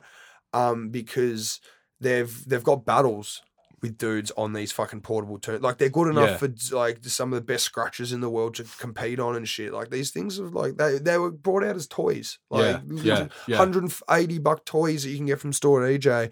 And like if you sink a little bit of extra coin into it after the fact, like you've got a proper fucking yeah. instrument sort of thing. Yeah. So that elements like that becoming a lot, ch- and that's still cheaper than a twelve hundred. You know, Yeah. like really, realistically, you want to spend about four hundred bucks minimum to get a decent direct drive turntable for for scratching. yeah, Then you got to get a mixer, cart, all that sort of shit. So it's a very expensive hobby to get into. Um, but I mean, if you know anyone, like even generally the producers in in crews are always a good place to start for for people to get into scratching and shit because of their ear for samples. Yep. i- i- whether it be loops or drums or or whatever, um, they'll sort of be a little bit further ahead of knowing how. The, like the BPM of a tempo of a of a track or whatever, if Yeah. that sample's going to sit right for for the scratch hook, and then they'll also be able to say if you sort of test that uh, sample you've chosen to be the hook up against the beat that you're on on top of, yeah, they'll be able to pick up on if it sonically sounds fucked or not Yeah. because there's so many songs. There's so many times when I've rec- been recording stuff and thought, right, this line, I know the exact line, it's the right speed, it'll work perfectly. And the pitch of the person's voice, the samples that are underneath it, you can only filter out so much. yeah, And sometimes they just sound like fucking garbage. Yeah. Fucking. Yeah, I've done I've binned a lot of shit. Also because I'm like a bit of a perfectionist as well. Like I'll I'll think something's dope one day because I've had a few beers and yeah, you know whatever, and I'll be like, yeah, no, that's ill. Listen to it all night, like stroke myself on how fresh I am. Then wake up in the morning, play it back. I'm like, oh Jesus, that's Yeah. horrendous. It's mm, like Yeah. 16 bars, like gone. Yeah. start again. yeah, But yeah, so I mean, it's not. It's it's more about, the, in my opinion, it's more about the sample than than the necessarily the technical Yeah. cuts, especially when you're doing recording scratching, because that's a whole nother thing to like. I after learning scratching, like from the battle sense, I then had to teach myself how to do scratch hooks and stuff because there are certain thing things you can and can't do with your cuts. Like um, naturally, if you if you're recording, it doesn't happen as much with Serato, but if you're recording off wax, the quicker cuts that are higher pitched are always going to be louder than Yeah. slower cuts. So then that once you've recorded them all, you then have to manually go in and find every single chirp fucking sound Mm. level them all out, down, or yeah. like you know, not necessarily level them all out, but get them to where they're more sort of uniform. The range, the volume peak isn't so different to where it actually ends up landing. That it, it just wa- so one thing leads to another, and then leads to another, and leads to another, Yeah. and. I mean, I've been doing, I haven't been doing it long at all. Like, I've been battling for, I think, this was year number five or six for me, and I've probably been DJing for two years before that. So, yeah, seven, eight seven years. years. yeah.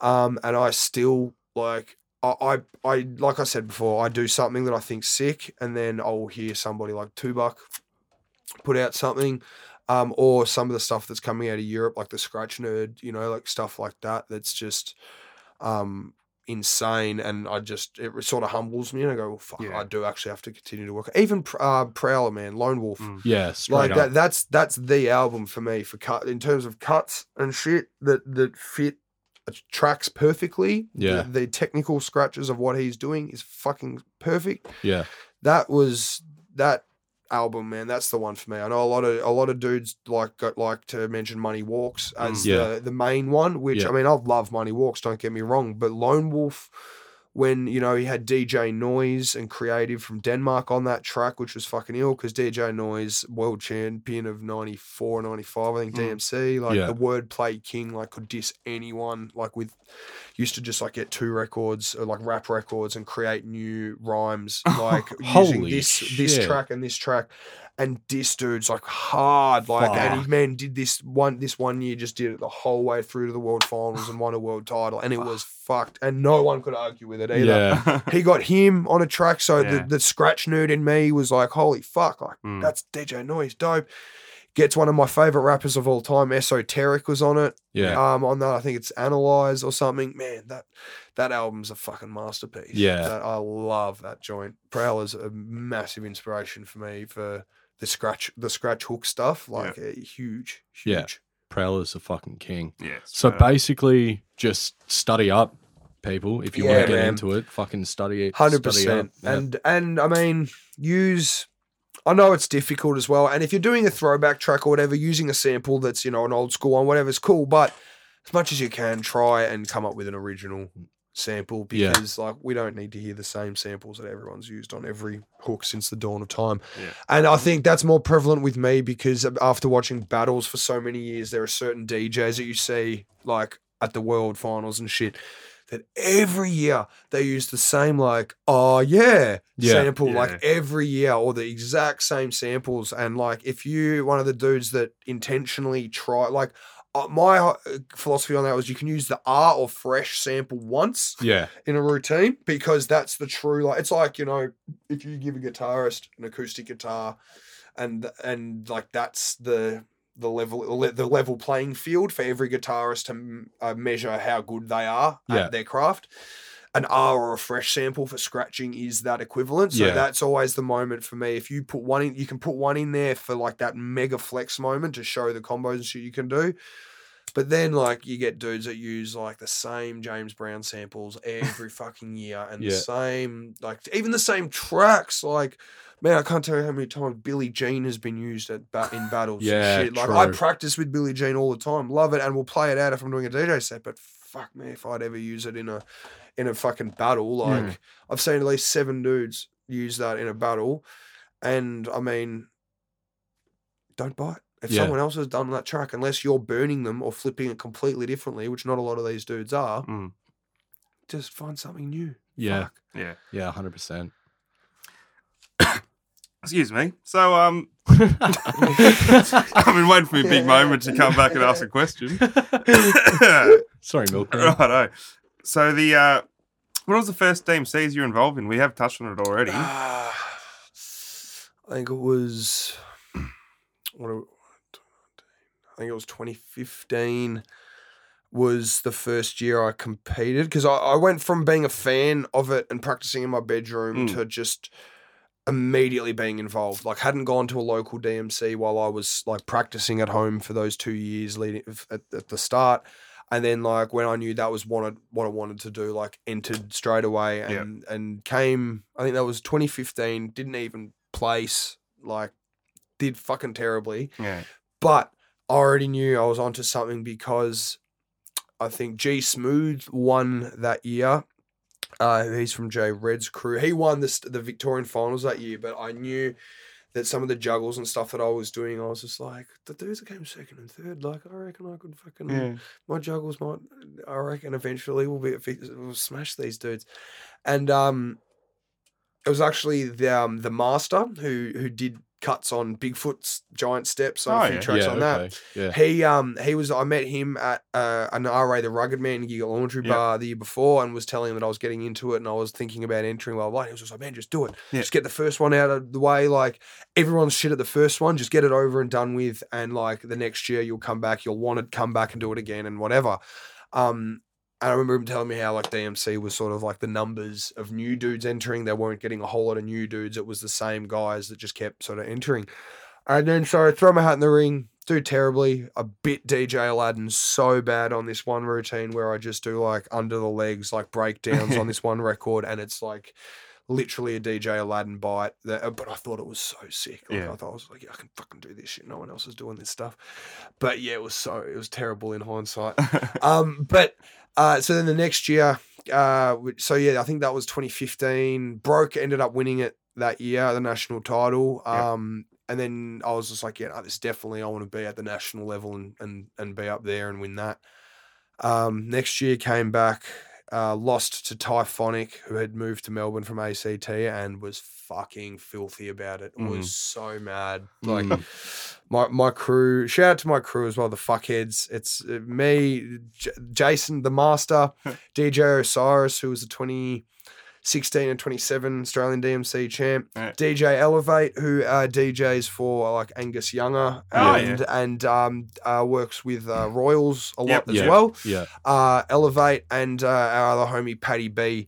Um, who's a Victorian state champion and shit at this point. We've got a little a crew, and the name Fuckheads is describes us perfectly because we've all done something stupidly embarrassing or like something retardedly dumb to to be allowed. Like I wasn't allowed to be in the. I was best mates with the, all these dudes. I wasn't allowed to be in that crew for like a year because they're like, man, you haven't done a fuckhead worthy moment. Like you can't be in the crew. Like I'm sorry, but. Touche, like- you uh, fuckhead no, shit, you, you, you haven't had a fuckhead moment yet. Like, and um, it was uh, oh fuck, what was it? I think it was when I lost to Midsole last year or the year before. Yeah, last year, last year when I lost to Midsole, like Jason, the the master he was hosting, and he like sticks the mic in my mouth. He's just like. Say something to the people, blah blah blah. And I was filthy because I'd come fucking second. I was so mad. And um, I lean into his ear and I'm like, take that fucking mic out of my face. You fucking like just teed off on him for a second. Yeah. And he's just like, come on, man, smile and shit. And I was just like, nah. And just like gave him the the wrap up finger, like the low, you know, the dude Yeah. that sits on the side of the Logie's like, yeah. yeah, yeah, Yeah. come on, like start the music, like let's fuck this dude off stage. I was doing that to him, just going, just get the spotlight off me. I'm fuming, just leave it alone. Yeah. And then um, I ended up winning the plaque that the crew has, a fuckhead of the year plaque. yeah, like a proper cricket, like a shield thing that we have engraved every year with the, that the is Oh, that's cunt from that year. Fucking gets fuckhead of the year. And yeah, that was my my shining moment for the crew, and they, they, it was just welcome with open arms. Like, welcome, dude. Like that was you are a fucking idiot. like That's so- a really, I think that's a really healthy way of Yeah. fucking dealing with things. Oh, man, It it's- that, that these these four dudes, I man, we fucking argue like fucking like little girls Mm. all the time. Mm. But the fact that you'll you'll fuck up and you're not worried about like you know if I fuck up on stage or whatever, I'm not fucking thinking about like oh so and so they saw me make mistakes or you Mm. know whatever. It's oh Jesus Christ, what the fuck is the crew gonna say? And then I look at my phone and the group thread is just oh Wallzee shut the bed tonight. oh, you should have seen it. Like so it's it, it, it keeps you sort of it forces you to see the humorous side in moments that you might be Mm. really anxiety filled in and, Yeah. and shitting yourself in Yeah. and like this year particularly i had a lot of moments where it was the first for me like big opportunities and big shows to do shit Mm. and just going in with the mentality of like as long as i don't do anything that the fuckheads would disapprove of then i'll be i'll sort of i'll be all sweet Yeah. Yeah. um, but that uh, doesn't didn't stop us. You know, like on certain moments, like me losing DMC last year. You know, like there was a massive like you know crew Yeah. meeting about the about the thing, and it's just a funny. It's it's a funny bunch of. We're all a bunch of retards, but Yeah. well, yeah. Sorry, I shouldn't say retards. It's, it's not. You're allowed to in 2019. Whatever. We're we're a bunch of uh, mischievous, variously aged men Yeah. That are too immature for fucking society, so we just take it out on each other with fucking memes constantly. Yeah. Like memes about like how shit all of our lives are when all of us are doing sweet. Yeah. Like it's it's they're a weird bunch of dudes, but fuck me dead. I love every single one of them, man. Yeah. And that like you need you need that I mean support team for for doing creative stuff, Mm. and you know for DJing in particular and competitively, you need du- dudes around you that you know are in your corner. Yeah. Like you know, like a I would imagine a boxer Mm, would feel. yeah. You know, like needing Yeah. not not just the dudes that are feeding, giving them the water and the towel and all that sort of shit, but that support team outside the corner. You know, like it's it's um it's something that's a necessity, especially in in darker times of battling, like taking hard losses and shit. Like um when it's certain like even I almost didn't battle this year. Like I Yeah. was I was as- this close to Mm. selling turn, my turntables and just going like fuck this. It's not in the cards for me. I'll just make battle routines for no reason and Mm. but it's just not going to happen for me and Mm. and it was the crew that were like, nah, man, like Yeah. just so close. Like, yeah, it was shit what happened last year, but man, like just it, it- and it was them that got me to battle again and fuck ended up winning and Yeah.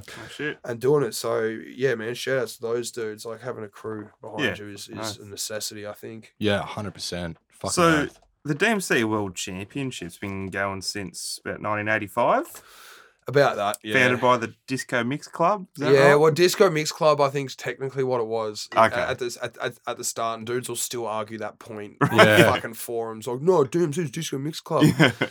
Um, but like, it it started as just a mixing Yeah. contest, you know, like techno and house and shit. I believe I don't really pay attention to anything before DJ Cheese because he Yep. brought scratching to the con- Yes. contest. I think in I don't know eighty six. I think it was 86. I was reading something and it was like, yeah. Um, yes, They said, like, is what is this, a mixing contest or a scratching contest? yeah, So he, he was the f- DJ Cheese was the first. Yeah. No one had ever done it there, and Yeah. scratching was this new thing that you know, uh, Grand Wizard the Theodore. Theodore, I that's it, think. yeah. Um, fuck, it would have been awful if I had got that wrong. Shit.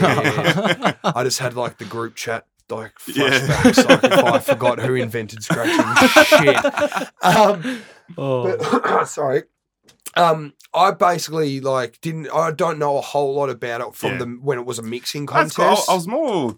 Well, I wanted to ask you how, like, you know, they've been going since 1985. How relevant are they today? I mean, it's it's a weird one because it had DMC. I think had a peak, obviously in the in the era where where DJ Craze Yep. won because he made such an impact. He came won three, the only dude to win three world titles Yep. back to back, and then he came and won two team world titles as well. So he's a five time DMC world champion, and that launched him into.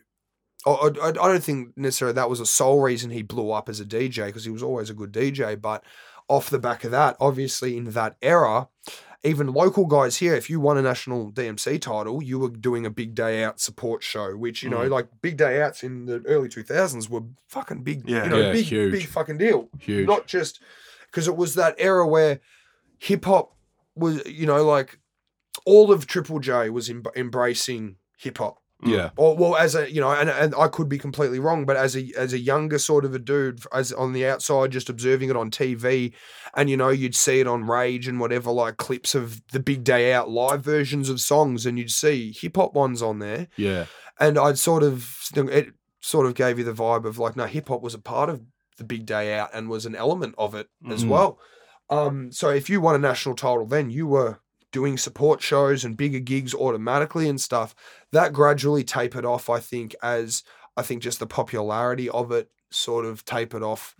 Um, I think because of the rise of the technicality of it, in, particularly in I think the mid to late two thousands, around the sort of two thousand and seven, two thousand and eight era, there was a wave of like European dudes, like uh, name like Netik and Uncut are the two for me that that almost peaked what could be done on turntables from a technical perspective. Like how quick you could scratch how quick you could juggle and do all this all this shit.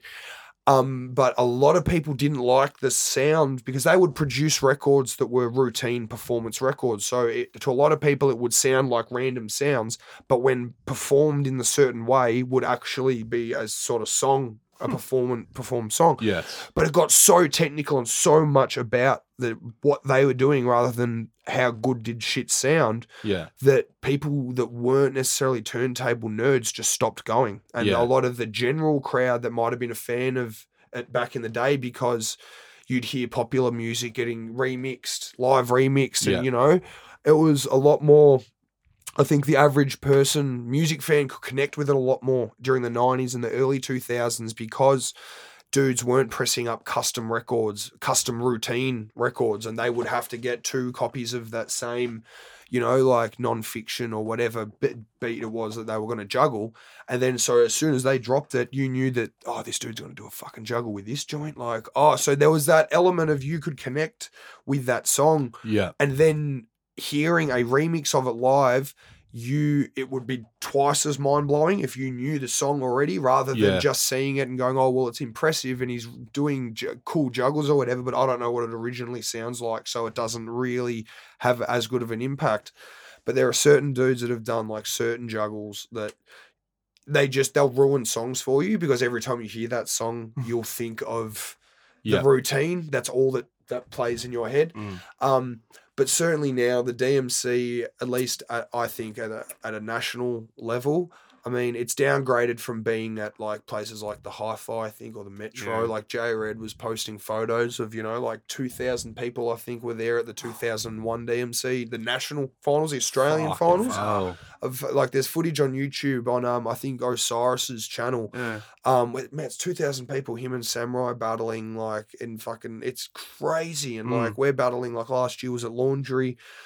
It was fairly busy, you know, like, but it's you know a packed Laundry versus a packed, you know, like Yeah, Metro or yeah. whatever. Like it's they're two completely different Yeah. wavelengths, you know, Mm. like, um, and I just couldn't imagine fucking doing battle shit to that many fucking people. Yeah. like man, that's like I've you know even doing it in London was a couple of hundred people, like because I only didn't I only did the elimination round, so Yeah. there wasn't heaps of people there yet, but um.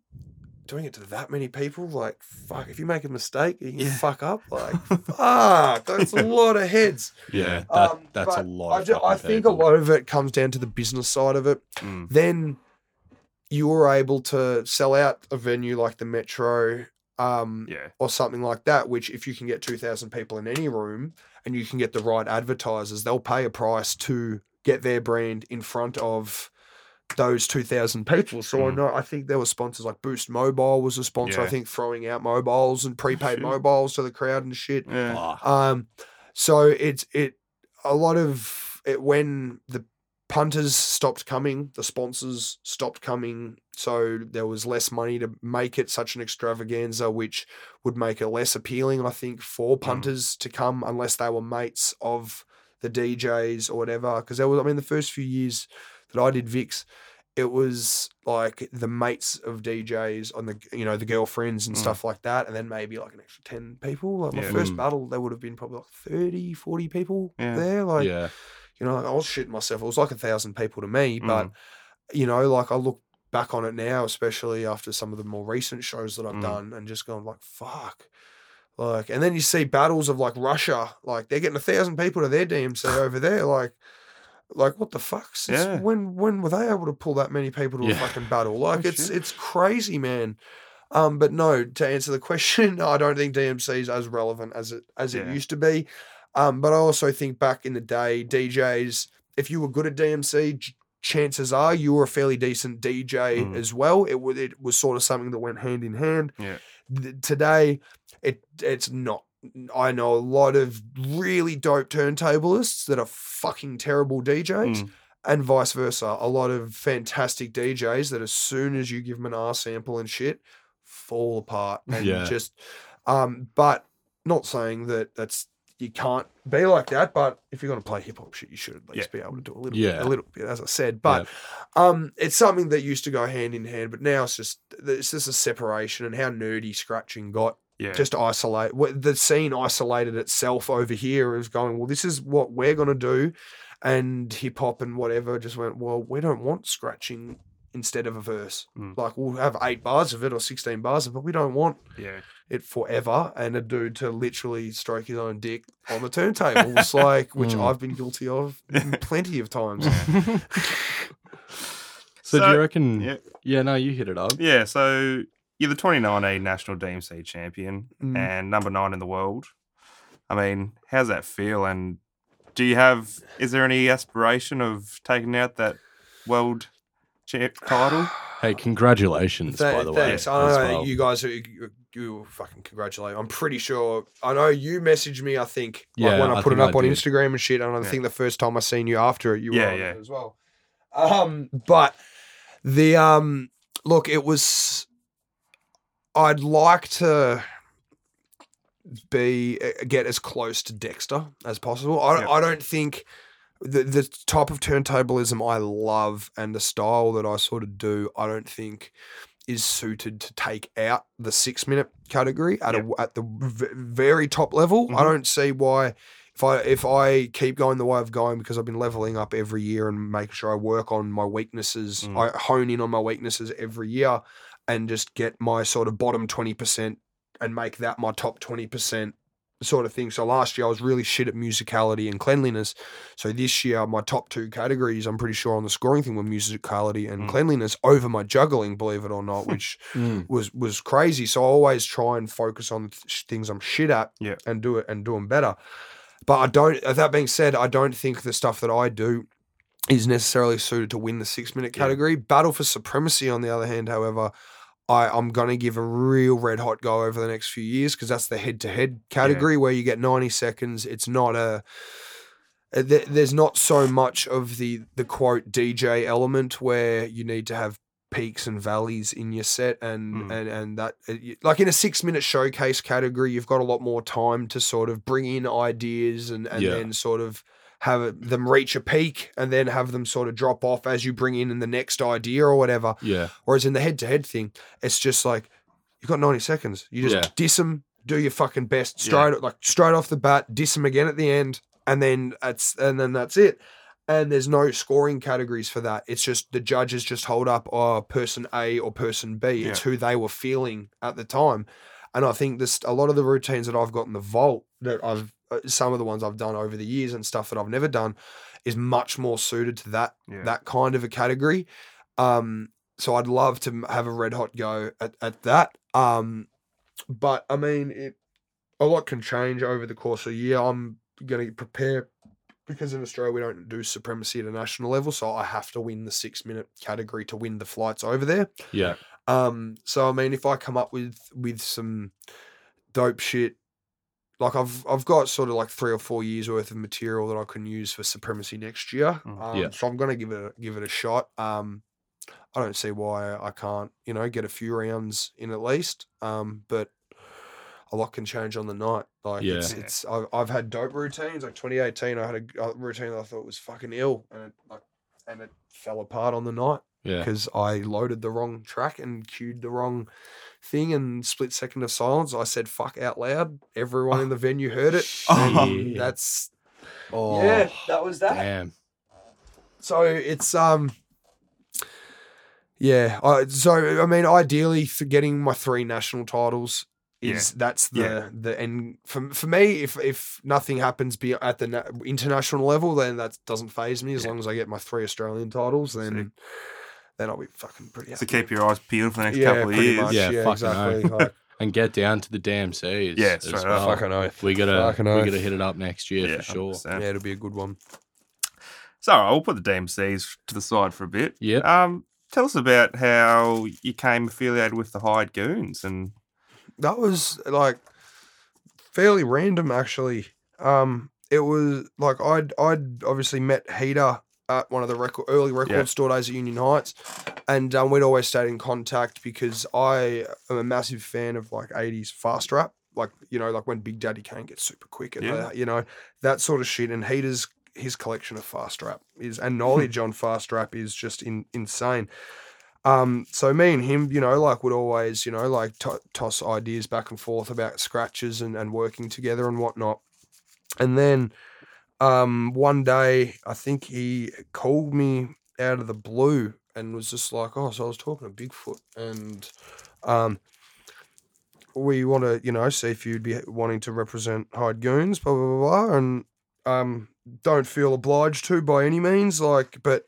Whatever, and I was just an instant yes for me. Like, yeah, I'd been a fan of you know HG since I first got into Aussie hip hop, Mm. and um, and um, yeah, to sort of be asked to like rep a crew that I already owned like heaps of the shirts and like owned heaps of the records, I was just like, well, fuck yeah, like sick, like you know, like my favorite rapper of all time is the Hired Goon Man, Bigfoot, Yeah, like that dude, like as soon as I heard that that joint in Jizzo that um Yeah. that dirt joint. Oh, yeah. bro, like that was game over. That was Yeah. like my favorite right then and there. Like this dude's my favorite rapper of all time. Like. And still is to this day, man. Like Bumpy Knuckles is behind him, Yeah. like, but man, like Bigfoot.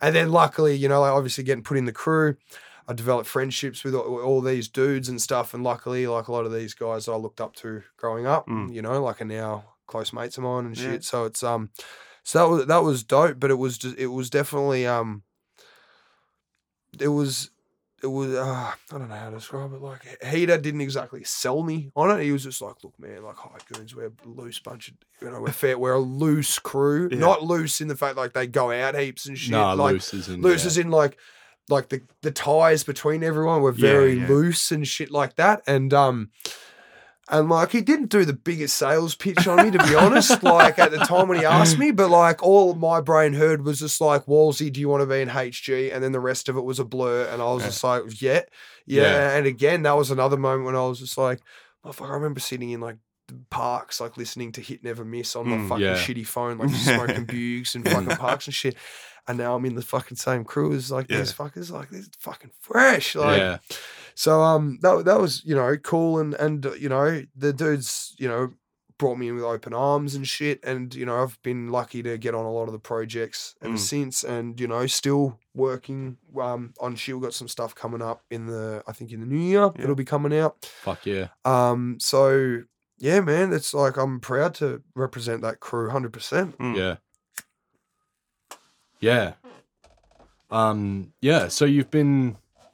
This is kind of getting a bit off topic. We just wanted to hit up that Hired Goons link like real quick, but uh, yeah, you've been like a live DJ for for a bunch of people and like a tour DJ for Mm. a whole bunch of people in the scene.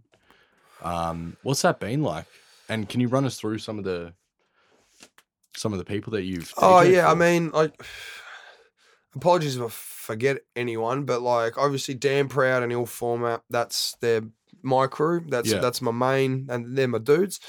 Um, but um, I've done I've I've done you know the back line for Sinks for Yeah. his launch for Common Ruin. I did Retainer for his launch of his uh, album Calendar Man Yeah. at Revolver. Mhm. Um, I did the uh, Melbourne, Adelaide, and Brisbane shows for Kings Connected as Yeah. their tour DJ. Um, and oh, there would have been some other people I did, you know, like early on that, you know, like I was DJing for somebody else and somebody didn't have a DJ. So as usual, Yeah. you know, the one dude behind the door, oh, can you use a USB, man? Can you play my beats? Like, yeah, Fuck, don't ever ask me that. Yeah. Don't fuck, uh, if you're out, don't ever fucking ask me that, please. I will ask for half your paycheck. yeah.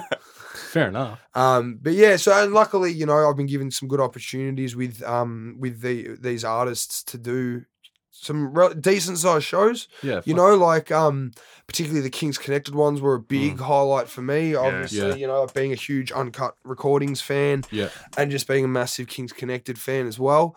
Um, getting that call up was like big shoes to fill as well because uh, I am a massive fan of Strychnine, their Mm. their DJ that did all the um. Or was their, you know, their tour DJ and also Yeah. DJ'd and did a lot of production on their first uh, couple of releases. yeah, Um, so I was like, oh shit, like I've, you know, I'm taking over Strychnine's and he and he got a lot of dope cuts on a lot of dope, um, on a lot of dope joints, early ones of theirs. Um, and then uh, I remember that, you know, like it's a corrupted citizens one. So there was that two buck track on there. So I was gonna if I was and I I'm never one to, you know, leave the fucking cuts in the instrumental. Like yeah, fuck that shit. If Yeah. you can cut like just Take do 'em them live, yeah. even if you fuck it up. Like Yeah. that's part of the charm of seeing a live performer versus listening, Listening to it to it, on on recording. You know, like um.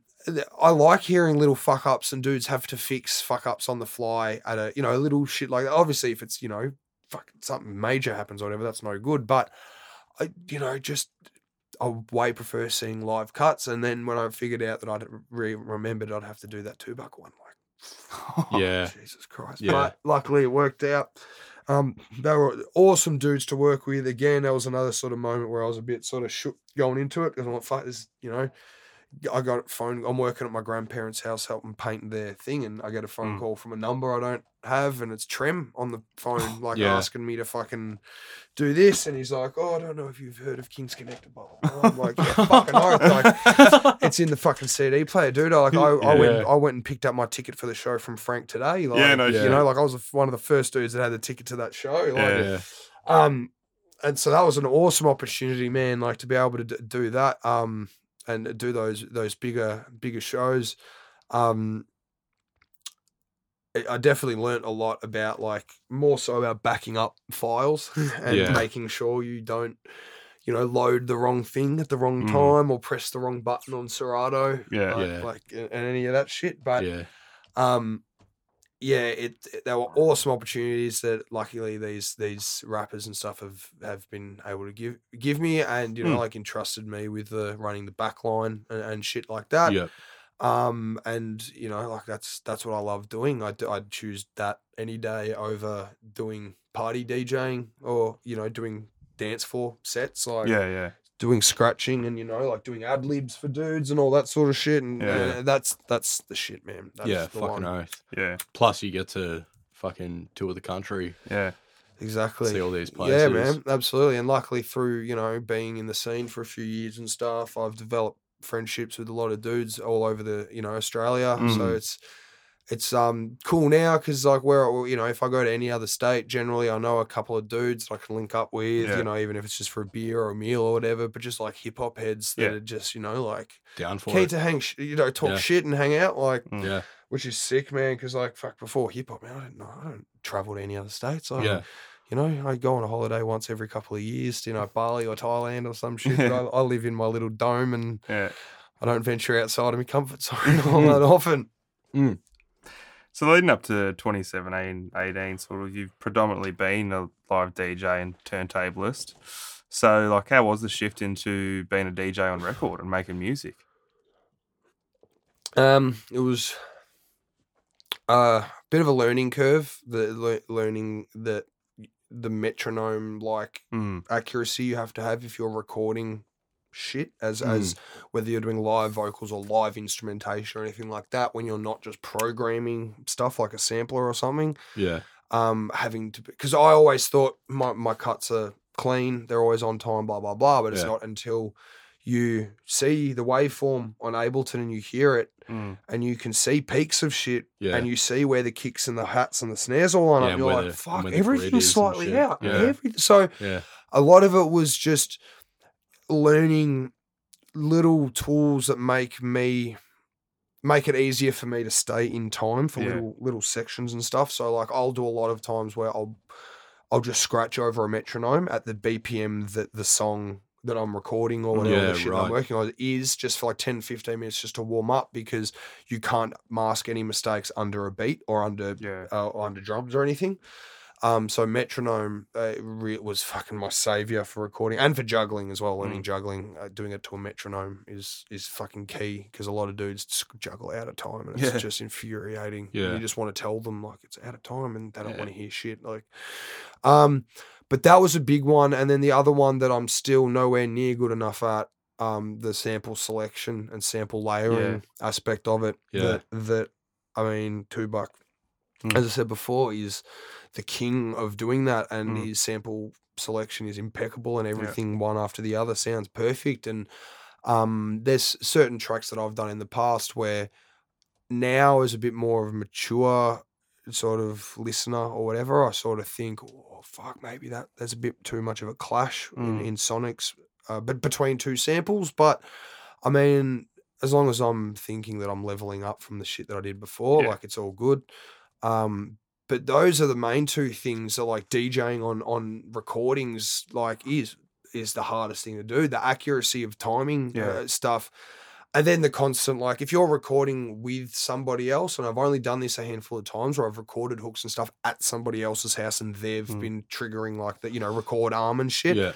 doing that's a luxury, man, with somebody Yeah. else because you just they just go, I'm like, nah, again, do Yeah. it, nah, again, Yeah. nah, and, and you don't have to do shit. But when I'm doing it in my little setup, that's n- no shit, the exact same size as the fridge and that desk there, Yeah. and I've got one laptop sitting above it, and I miss the cue to fucking do the cut, so I got to stop, Yeah. scroll Go across, back, go yeah. back, put the metronome on again, get my Oh. four count in there, sit there, make sure the sound's at the right fucking Yeah. spot, and like it just gets monotonous. Mm. But so doing it anytime I've got an engineer with me or somebody that's doing the recording, that's just luxury, and Yeah, the yeah. process is so much easier. Yeah. Um, but yeah, it's just the that, that those sort of things. But I mean, that's stuff that you weed, weed out over over time. But the sample selection thing, that's a big one. And Yeah. that's what something that I've.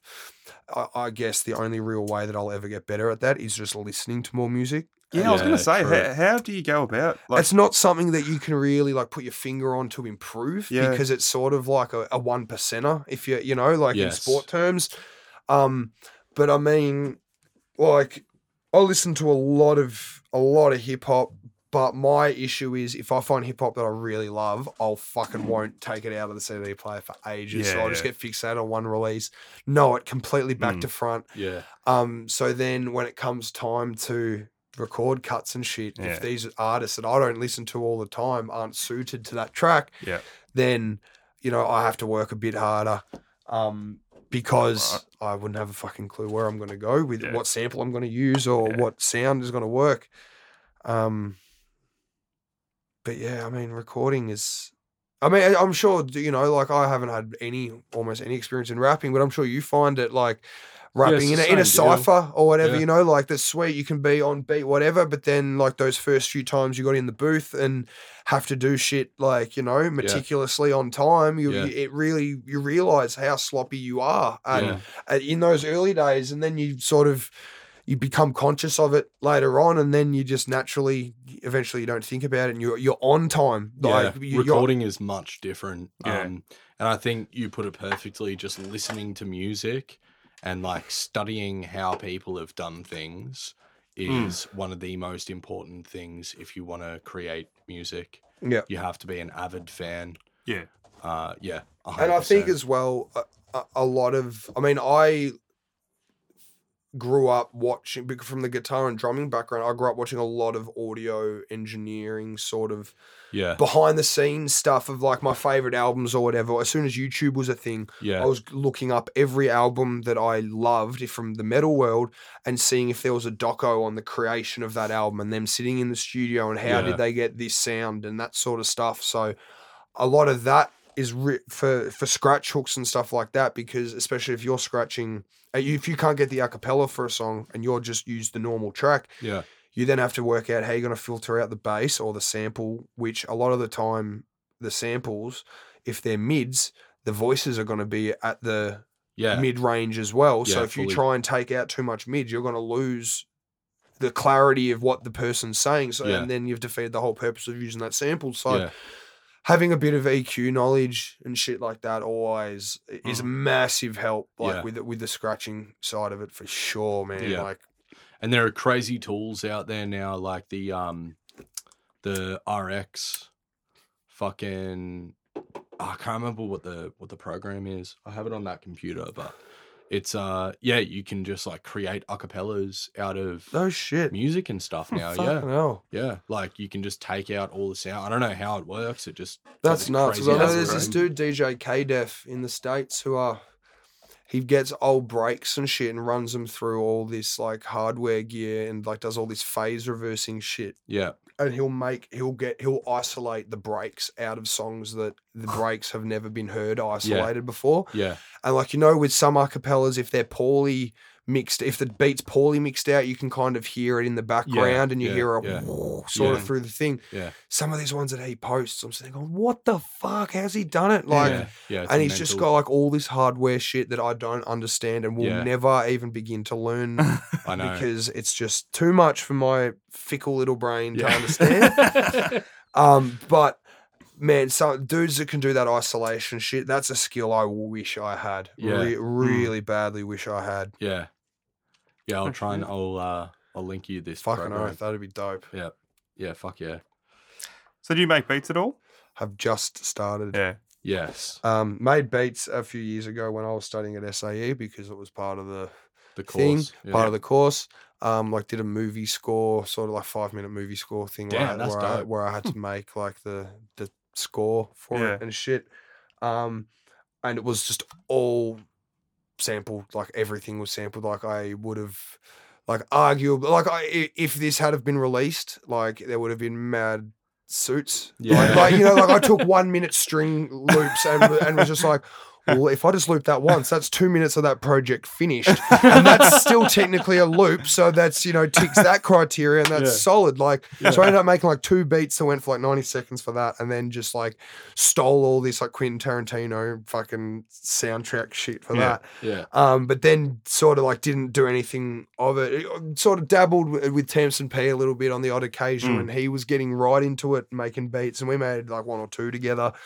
Um, but I never thought much of him, and so just sort of went, well, nah, DJing, and that's my what I'm good Yeah. at. Um, but then recently, sort of got the bug to make beats and shit again.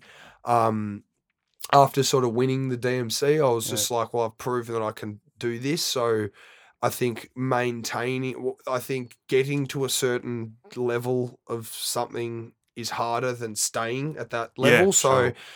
My th- thinking was right. Well, I'm at the Australian champion now. I've gotten that title. So now, as long as I just practice more than I practiced last year, there's no way I can regress. I, Mm. ca- I can't go back. Um, so I was like, well, if I just keep practicing, I can. I've got. I can cut down my practice time and just start making. Fuck, sorry, that's fucking rude. of me That's all right. um, can make beats and shit. So I bought an MPC um, mainly because I wanted to be use the same kit that Primo and shit use. I wanted to be one of those mad cunts that Yeah. you you know like fuck I'm not MPC man. I don't use that DAW shit like, but I fucking Ash Ableton all the time man. Like Yeah. that's fucking I use it so much. Yeah. but Ableton's the Ableton's the best. shit, man. man. But like, I just like I was as I was saying to you boys before, I when I get into like production mode and I want to make beats because it's no, I just want to make boom bap shit like Mm. Yeah. Large Professor. That's the blueprint for my yeah, beats, I'm and anyone same. who's heard my sets, like. I rinse Large Pro beats. Yeah. That's all I want to sound like is Large Professor. Um, so if I've like got the internet hooked up to the computer or whatever, and I can be distracted by YouTube or a Mm. rhythm roulette, rhythm roulette's a killer. Yeah, like, Rhythm I'll just go like. fucking wicked, Well, this, man. what, is, what kit's he using? You know, like, this motherfucker's got a weird looking dog. Like, I don't think I'm not, not, not sold on this dude. Like, I it, like, so I just I had to come up use something to try and isolate it and go Yeah. like, this is what I'm doing for the next hour or whatever. Yeah. Turn leave the phone on the other side of the room, turn it off, Mm. and and sort of that shit. And I'd tried it twice before in my life. Like, this is the third MPC I've owned. yeah, and the right. first time when I've owned it, I've actually like given it a fair whack Yeah, of trying it. Like I had a 1000 first and then sold that because I needed to fund some project at the time, maybe a battle or something to get to a battle. Then had a 2500 and swapped that with a mate for like a fucking half a crate of Aussie hip hop wax that he had that was mad, like just dopest shit that Oh, I shit. fucking really wanted. Um, and then uh, got this most recent one, which I actually bought off Insidious. Yeah. Oh, Oh, you ended up Yeah, picking I up was. his well, one, so he bro. posted that one on, on his Insta yeah, or no whatever, shit. and um, I sort of had been thinking about it at the time, and it sort of lay dormant for a fucking couple of months, and then uh, tax return rolled in, Yeah. and like went on his Instagram. I was like, oh, it's still up there. Like Yeah. I'll hit him up. Maybe maybe he's still got it. And Yeah. he was like, yeah, man, I still got it. Like I'm like, fuck, bro, I'll transfer the money tomorrow. Like done. Yeah. He fucking sent it down, man, and like I've just been on that thing ever since. Like that was a fucking steal. man. as That was, that well. was a dope. It's a He's got like it had like yeah, it's got all man, the I got upgraded cords. I got and cords shit. falling out my ass, man. Like all Yeah. these patch cords and shit. Yeah. Like, and but it was dope because it was all like labeled like MIDI left and right, like Yeah. MIDI in, MIDI out, like Yeah. all this shit. And I was just like, because I didn't know about like I, I hadn't really fucked with MIDI before getting this thing, other than USB MIDI, which Yeah. I mean MIDI nowadays is so easy. You plug it in. And it comes up with the, the Mm. signal it's sending, and you assign it to that, and it's easy. But then doing it from the MPC with the old cables Yeah, and having to send and ones. receive the signal and shit, like Yeah, yeah. all the cables were labeled, man. He's, he's they're organized, dude. Insidious, fucking man. Like, so I was stoked to get that. Like, had a couple of mods and shit on it as well. So Yeah. like, I've just been trying to get wrap my head around that that beast, which has been frustrating but very fun at the same time. Yeah. They definitely have like a specific sound as well that you can't really get out of like a DAW like Yeah, word. Ableton or something, you know. They've got that swing that you just cannot replicate. yeah. Um yeah, fucking mental. So we got a few of your um features from your discography. yeah. Um, Jaws, on the Royals '95 No, album. with Down Pat, yeah. Yeah. Uh, the real ones on Big's Soap. Yep, Soap Lyrics, Scum, yeah. two. Four Course Meal and Heaters Executions. Move It On Rusty Jux featuring DJ Two Buck. Oh no, sorry. Uh, Move on it was the that, that was the track that I was on, but Two Buck was on the A side of Oh, that yeah. release. I can't remember what that that track was called. Um, Ah. but yeah, then my, my- I was just on a, on the B side, just like my cuts with Rusty's verse right. and, and Checkers beat. Why You Risked It on Checkmate's Vision album. Yeah, that was a good one. And working with Traz on Escape from Alcatraz. You Yeah. all the cuts on that. Yeah. Um, so, like, yeah, have you got any highlights from? Um. Oh, look for me. I think when I listen to all the all the projects now, um, why you risked it still sticks out as Yeah. one of my favorites because, like, do, doing that cut was probably one of the easiest things I've ever done because when I had the beat and the verse or whatever, oh, sorry, the beat and the track, I think it was just um, because that's the one with Bigfoot at the end. Bigfoot's on that Yeah. one. I think so. Yeah, sorry, no, he is. Yeah, so I I originally had just heard a version with I think Checkers and Guts, Yeah. and, and but that sample was Checkers had programmed that sample into the Ah. hook, and when I heard it, I was just like, man, that sample is so fucking perfect. Like, you don't need anything else. Just Yeah. like give me that sample, I'll just do like whatever cuts and. That, that I reckon, man, that's the fucking banger. Like I Oh, couldn't, shit. I couldn't pick a better sample to sit over that beat. Yeah. Um, and you know, I got it off him. Probably uh, it took me a day or two. Quickly banged them together. Did did. It was one that I sort of when I started to rein back my cuts a lot because I think that one was was just after I'd finished all the ill format recording for the ill format stuff, I believe Yeah, right. Okay. and I was sort of, sort of th- thinking, trying to think about how where I wanted my scratch style to go for Mm. recording and stuff, and so I sort of made a conscious decision after the ill format stuff to take a less is more approach Yeah. to stuff, and you know, like don't do five cuts when two cuts will do Mm. type type deal. And since taking that approach, I've been a lot more satisfied in the stuff that Yeah. I, I've listened to. Yeah. Um, not you know like ill format cuts. Still some of my fucking favorite cuts I've ever done is on that fucking release. But I definitely because it was a debut release for for me and for Mm. our crew, I definitely felt like well I've got to fucking come out guns blazing Yeah. and prove to. You know, not necessarily like I'm fucking, re- you know, mates with the dudes from like that are active in the scratch scene now, but more so I really wanted to prove it to like the older, you Yeah. know, like the older heads of Yeah. like I can layer samples, I can do this this cut shit properly Mm. and not just be another sort of flash in the pan DJ, you know, to sort of show I wanted to prove that I was serious about the shit that I was doing. And I sort of feel after that release and four course meal and then the DMC and shit, like, Mm. you know, like who's gonna tell me now that I haven't fucking proven that I'm No pre- fairly serious about the, the craft. Yeah, Yeah. straight up. So Ill Format, for those who don't know, is Crave, Tamsin P, and DJ Wallzee. Uh, so how did the link up with those two come to form Ill Format, and whose idea was to make the album? Um, that was we'd all known each other since we were like sort of early, very early teens. Yeah. I I grew up playing basketball with Mhm. Crave. We're on the same basketball team. Um, and then uh, Tamsin P. I met him at high school, like year year seven, I Yeah. think. Like we're at Q High together. Yeah, right. Um, yeah, so I, I met I met Tammy um just at school, you know, like just being kids running around doing whatever. I um wasn't didn't really wasn't really mate friends with them until a bit later because I was more obviously more of a metalhead and and um for lack of a better term was a fucking nerd as well. I'm massive. I'm still a massive video game head and Mm. video game nerd. Like, man, I got fucking Boba Fett tattooed on my fucking Yes. leg. Fuck like yeah. massive Star Wars freak. Um, but so like I didn't really get onto the whole social tip until like year nine, year ten and shit. And that's when, you know, like I start hanging out with Tammy and a few other like dudes from around uh, you know, in a Hursty line. Yeah. Um, and you know, we'd start drinking together and smoking Mm. together and, you know, painting or whatever. And um but it was like so it, the ill format stuff where obviously, you know, we're in a all in a graph crew together, IF. Yeah. And Mhm. then as that sort of started to, um, you know, dry up or whatever, dudes just sort of started getting into other stuff and not wanting to paint as much anymore. Yeah. Yeah.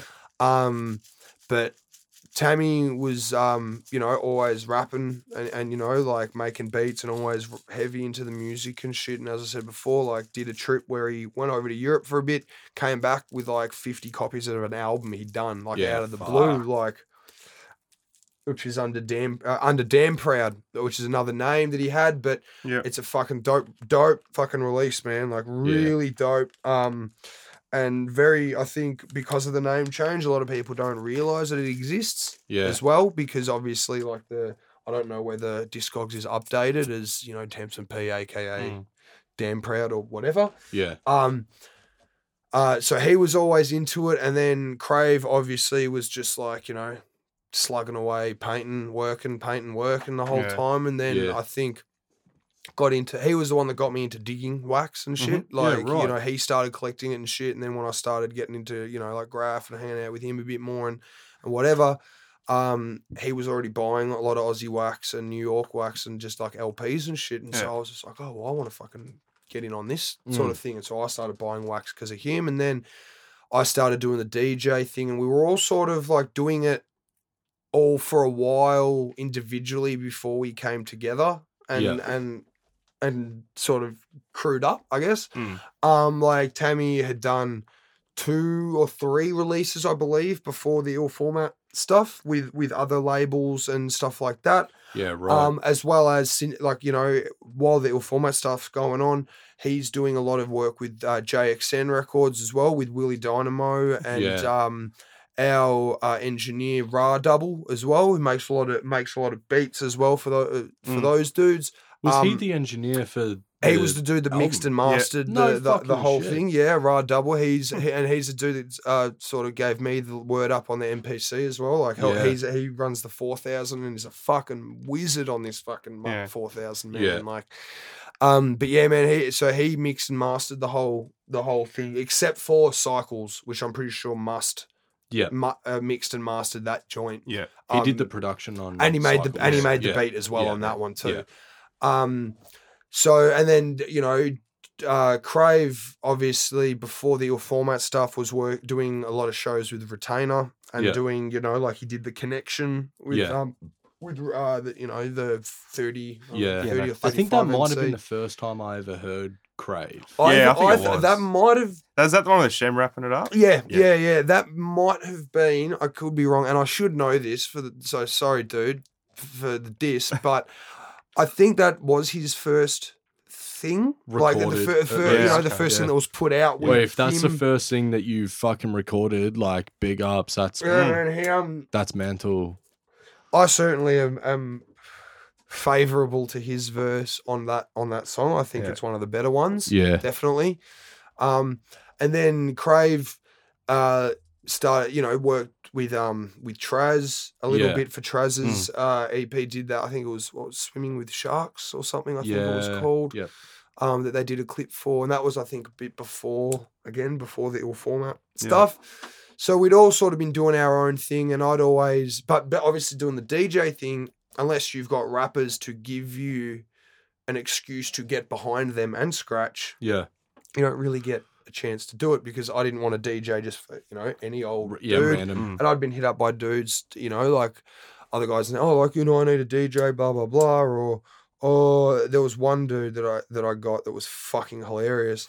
That he hit me up and he's just like, yeah, man. So I'm starting to get like these sort of views on YouTube, and um, you know, like I want to I want to D- add a DJ to my lineup that's you know like gonna you know, be able to compete with my level of success and, sh- and shit like that. And I was Yeah. just like, yeah, bro, sorry. Like, I'm getting ready for DMC and shit, Yeah. man. Like, I, Yeah. no good. You know, like, I'm not, no, I'm not to be straight out rude to someone, but fuck me dead. I was just like, dude's a fucking tool. Yeah. like, The ego sometimes. yeah, a little Mm. bit, a little bit, and like, um, and he ended up getting uh, another dude that I know DJing, um, who you know is right for the for the job and stuff, but his style and stuff, I don't get down with his his style of rapping or whatever. But Mm. um, I didn't want the point of what I was saying is I didn't want to just DJ for anybody. Yeah. I really wanted to DJ for for a sound that Mm. I liked and I backed one hundred percent, Yeah. and that, um, you know that I mainly stuff that I would listen to. So you know, like when I did um like Sinks that was fucking awesome because I'm a Mm. massive fan of Sinks. That Yeah. um, Cold Fury, Yeah. fucking hell, one of my Oh, favorite albums of fucking all hell. time, Yeah, man. that's They- mad, that that combo of him and Oath, Yeah. like, Yeah. is ridiculous. 100%. Yeah. Um, Retainer, man, Valley of Black Daisies. When I was a teenager, that Mm. shit was fucking so dope. Like when he was on Pang. Yeah. yeah. Um, man, I love that fucking album, man. That shit was dope. So you know, getting him to hit me up, they're doing Mm. for him. That was ill. Yeah. Um, and then obviously I mentioned the, the KK one Yeah. as well. Um, but the ill format one, that it's sort of I get a different feeling. I feel more ill format Yeah. shows because it was something that us three started Yeah, from from sure. scratch, and like like with Kings Connected, I always feel like Kings Connected is Dantes and Culprit. Yeah. yeah. and uh, yeah. regardless of if I do end up doing every show that they've they've got, you know, for the rest Mm. of whatever, Kings Connected is Dantes and Yes. Culprit, Yeah. and then I am I fit fit in where I get in. Sorry, I get in where I fit in. Yeah. yeah. Um, but with ill format, it's for me, it's ill format is us three. Yeah, and sure. so for me, like that's why you'll see at ill format shows, I'll get a bit more mouthy on the mic. Yeah, and, yeah. like, yeah. got no problem talking a bit of shit and, Mm. and whatever because it's something that us three started together and we're all on the exact same wavelength of what we want to you know what we want to do and what we want to achieve with, Yeah, the, with the crew. So any talk or floating around for another album? um yeah that we're we're we're um we're working on shit. The, uh, the i guess the um we'd like to do an album. That Yeah. would be ideally the next sort of big project coming out of the ill format camp would be an album ideally. Um but that being said like we're all doing so much Yeah. like just on our on our own bat like i know crave's working on um like an ep or maybe even like two eps with Yeah. some artists with you know like him and some other dudes um that that you know is fucking dope from the, the little snippets that i've heard Yeah. so I know he's working on some shit. I know T- uh, Tamsin P's working on some um, some other stuff as well. Yeah. Um, and then obviously I've been doing this the HG stuff. Yeah. Yeah. Um, and then doing the the battle stuff and, and a bit more sort of the DJ work at this end of the year as well. So Yeah. it's um we've all got our other shit to do, but luckily we're getting because it's sort of summer coming up. Mm. And like I've got the MPC, and I've like really going to lock myself in the room and, Yeah. ma- and make some beats. So I'm hoping that at the back end of summer, I've got you know at least a folder worth that I can Fuck send yeah. to the two boys and Yeah, go like, nice. "Well, do you like any of them?" Yeah, yeah. you know, like and to see what see what happens from there. But um, look, we might I don't know, might, we might do another video for for something Yeah. something new, something old. I don't know. It's always like. We're, we're we're very loose in our ideas. We'll Yeah. just sort of chuck shit out there when we're having beers. Yeah, that'd be dope. That'd be Mm. dope. That'd be dope. And then Mm. like we've got our mental memories, like thirty ideas of shit that would be dope to do, and then Yeah. We just never we don't get around to doing any, any of them because we're, tossing up. But um, there'll be definitely be more shit in um, you know in 2020 for sure, Yeah. for sure. Fuck yeah. How long were you guys working on the self-titled? Um, I think it ended up being about two years. Yeah. Right. Okay. About that, it was.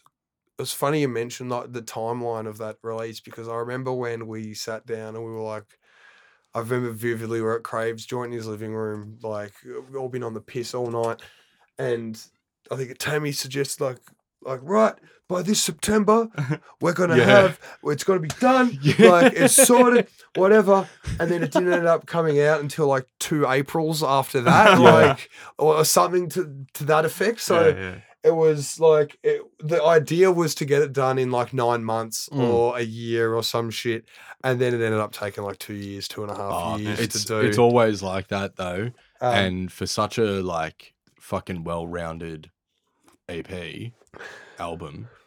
What is it? EP. EP technically, but- Yeah. it's it's an album. in 2019. It's hard. It's hard to distinguish. Yeah, between the two 100%. because you can have six track albums these Yeah. days, Yeah. according to some dudes. But Mm. But yeah. it's like so well rounded and like so well done that I mean it's it'd be hard if you guys did that in nine months or something. Yeah. you know. oh, I appreciate it, man. Thanks, because like you know, we our our thing was not. We didn't care. Well, not that we didn't care if anyone bought it, but we would just like, especially me, me and Crave, having discussions at length of going like looking at our music collections. Of say, you know, he has a massive CD stash, and uh, you know, obviously, me, uh, both of us have hefty wax collections Yeah. Yeah. and just going like seeing all these local artists and shit and just going, I want to have one of our Mm. CDs like in Yeah, there, yeah. like professionally done. Yeah. And that's why with the CD, that's why we went dual case because growing up, buying CDs, it was always the jewel case that Yeah, had a, a fold out thing. It Yeah. had Yeah. some lyrics and, oath. you know, Yeah. some bonus flicks or Yeah. whatever and shit in there. So it's why it just little touches like that. And it was just because we wanted to Yeah. Fully. see our Yeah. project and shit on the wall in our collections and other people's collections amongst the likes of Nuff Said, Pang, Yeah. Authentic, Yeah. Mm. Uncut, like all these dudes. And Yeah. like getting it out, we were like fucking like sick. And we were like, I like, I ashed it so, that CD so much that like listening to it now, it's like, yeah, like we can skip a couple of tracks. Yeah. Because I, know, like, I, I don't want to hear my cuts anymore on that yeah. thing. I'm sure the boys are like that with their own verses and shit. Yeah. and Don't want to listen to their own shit. But it's funny. We had one of the um the old crew come down and visit from from Byron Bay, Mm. and uh, he would always tell us how there was that one joint Paradise, I think, on, Yeah. the, on Yeah. the on the release that like. He'd, he'd drive over this hill in Byron Bay and he could see the beach and he'd put paradise on Yeah. scene. Yeah. And he like where he comes down to visit, we have beers and go out or whatever, and I'm driving us home. He's like, put on the EP, put on the EP. I'm like, cunt, the last thing I want to listen to now. Like, I want just like, and I think Lazy Grey's album had just come out like a couple of days before, so I'm just like, fuck that, I'm listening to Lazy Grey. Like, no way. And he's just like, put on the fucking Ill Format album. and so, like, and it definitely that happens a lot with with the crew as well, and the Mm. extended crew of, of like a lot of guys. Like, it's they they love the release and and, Yeah. and fucking really connect with it, and but they want to hear it. When, and I'm just like, that's all the last thing I want to hear. Yeah, is like yeah. my cuts and like, especially like Iron Fists and shit. Like, I could go the rest of my life and not listen to those scratches again Yeah. because it's just like it's the marathon song every time we call every time we rehearse and shit and we go to do it live it's the marathon because J the JT and Tammy have got such long verses in those joints and then the cuts are like I think it's three sixteens worth of Yeah. worth of cuts and shit like and because I do all my shit live I've had to like sequence everything so it's Mm. perfect so if I get one thing throw one thing out of time then Yeah. everything that comes after is going to be out of time like Yeah. the fuck some of the shit's a bit of a headache to perform, but I wouldn't have it any other way. Yeah, fucking oath. So, is there any talk of getting it pressed on wax? we we every time after the six beer mark, Yeah. always- it's Yeah. always brought up like, Yeah. where the fuck are we doing? Let's do a seven. Like, it's, but it's I mean. I think we, we went through stages of wanting to maybe with with a single on each side, but I think with the t- uh, the amount of distance we've had from si- sorry since that release has come out, that I think if we're going to go down the wax route, I think we'd want it to be with some newer stuff Yeah, because sure. I think well I know my scratches and stuff like that have Yeah. gotten a lot better since that release, Mm. and listening to the boys' verses that I've heard just in the studio and shit, they're constantly leveling up every time Mm. they write another verse. They're you know trying to outdo their last one. Mm. So I, I think that we'll probably we'll definitely do wax because it's a bucket list thing for Yeah. for all three of us, and two of us haven't done it yet. Yeah. Yeah. Um, but I it'll probably be with whatever is the next Yeah. project or or whatever comes out. Yeah, you know, in the future. Fuck yeah. Keen. Yeah. Keen for that for sure. Would be good. Wax Mm. would be. That's the the grand finale Yeah, of, for of releases. Once Yeah. you got your wax, like it's done. Yeah. Yeah. Be happy. So you've been involved with some hip hop workshops. Uh, can you talk about that? Are you still doing anything like that? Or? Um, I did a a couple uh, workshops. In I guess the loosest term, yeah. Um, they were we did little scratch jam sort of workshop stuff down at a graph shop in Frankston called State of the Art Oh, that was run by um Sins. Yep. Um, where uh, uh Deadly and um uh Pierre DJ Pierre from down in Frankston uh would sort of bring their turntables into the store and Mm. for a whole Saturday would just you know anyone could open turntable so you can get up have it give it a shot whatever um, so I started just going to those because I just wanted to meet other scratches, and that's how I got to know um, Deadly and a lot of the the Frankston connect that that I've got. You know, like with dudes like Traz and Pierre and, and those dudes.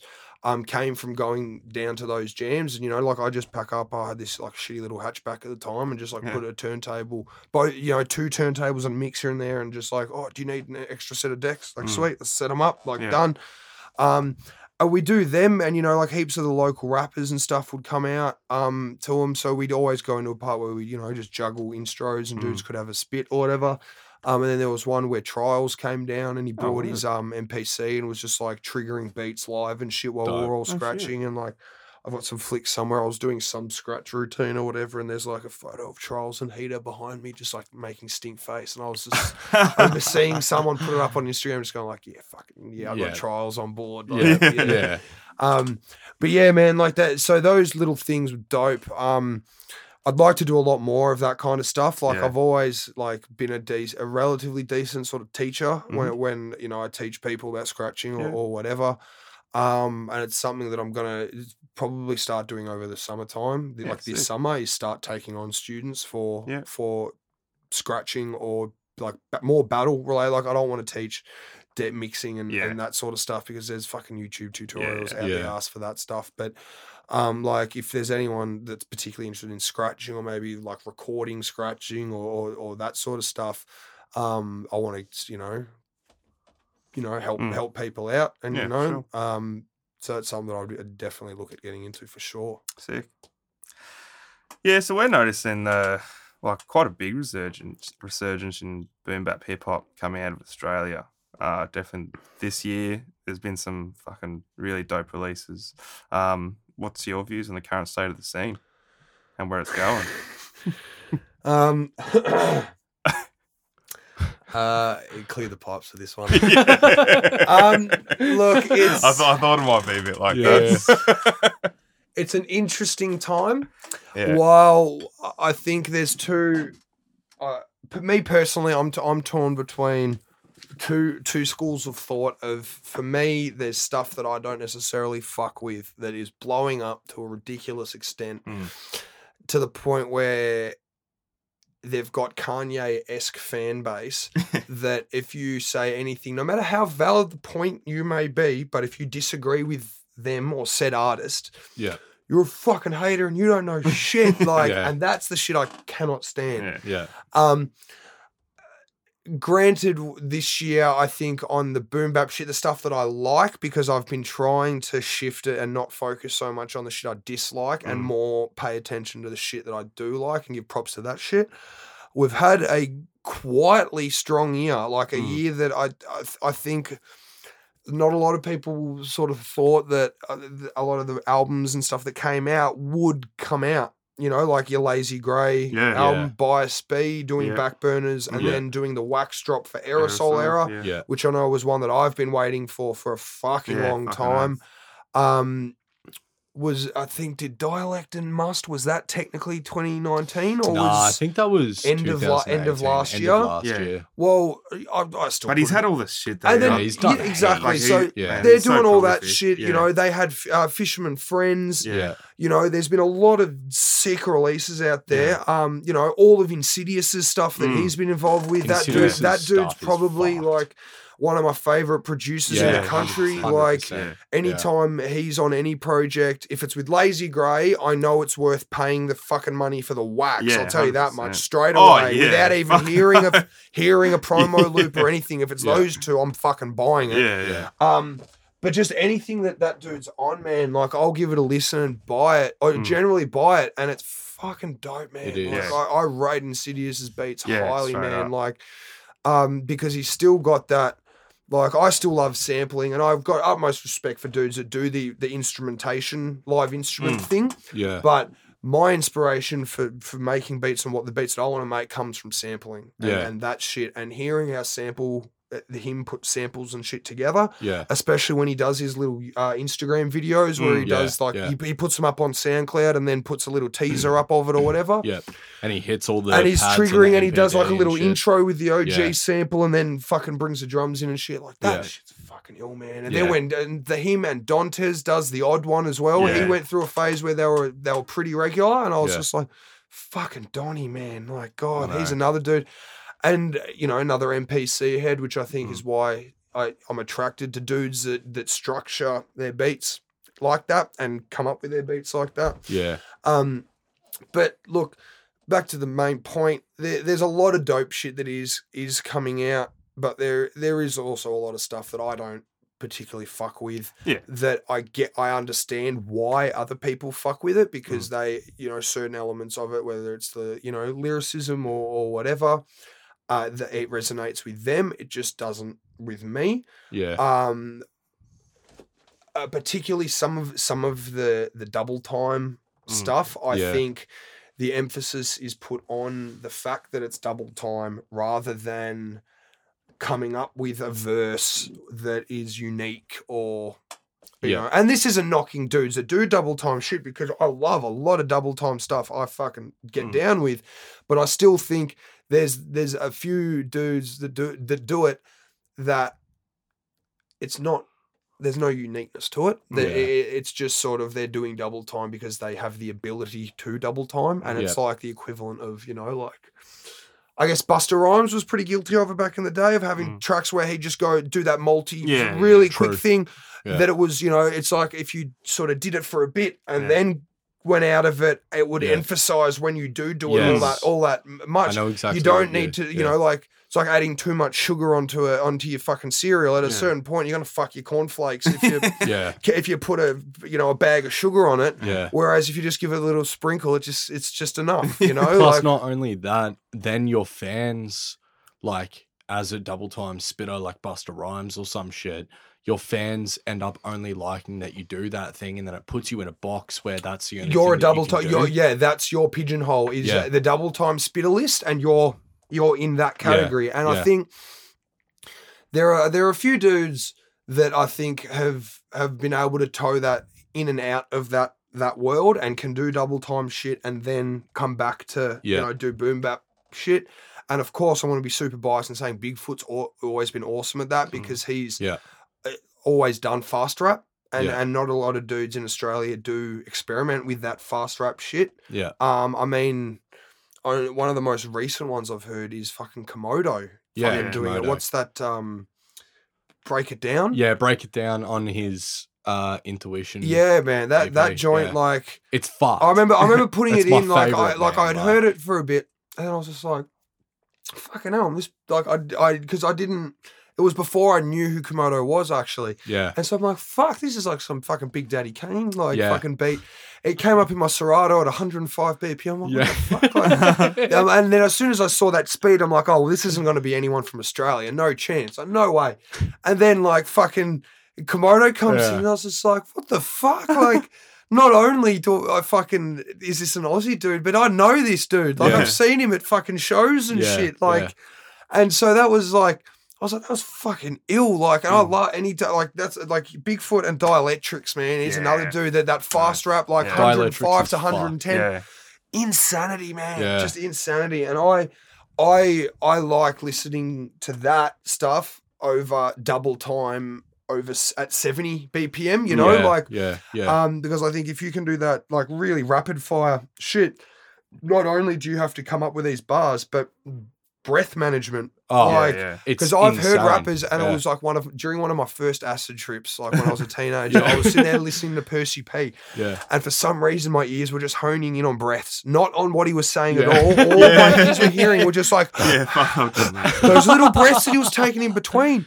And So then- good. Ever since then, I was just like, anyone doing over 100 BPM, like you you need to learn how to breathe around what you're Yeah. fucking saying, yeah, and like. And aside from that, like just the feeling you get when it's a fucking quicker fucking joint, and some Yeah. dude's just going, you're just, Yeah. it's just mind blowing, man. you can't not like fucking bob your head. yeah, fucking oath. And me, like, I also, because with rap, like, I'm such a big fan because I can't do it at all. Like. I am the worst fucking rapper. Uh, like, I've written one verse ever. And, yeah, and probably lent on it at parties for a couple of years. Yeah. Like, you know, like, and just quickly went like, yeah, nah, that's not my my thing. Like, I've always joked with Crave about us doing a, a track where we swap. yeah, Like, you know, you know, like Ice T and um and Evil E did. Like, Yeah. um, That'd be fucking awesome. but it'd be fucking actually. hilarious because I've like I'll sit there and I'm like, you know, if I've got you know giant, giant steps, something or footprint, uh, not footprints, um, uh,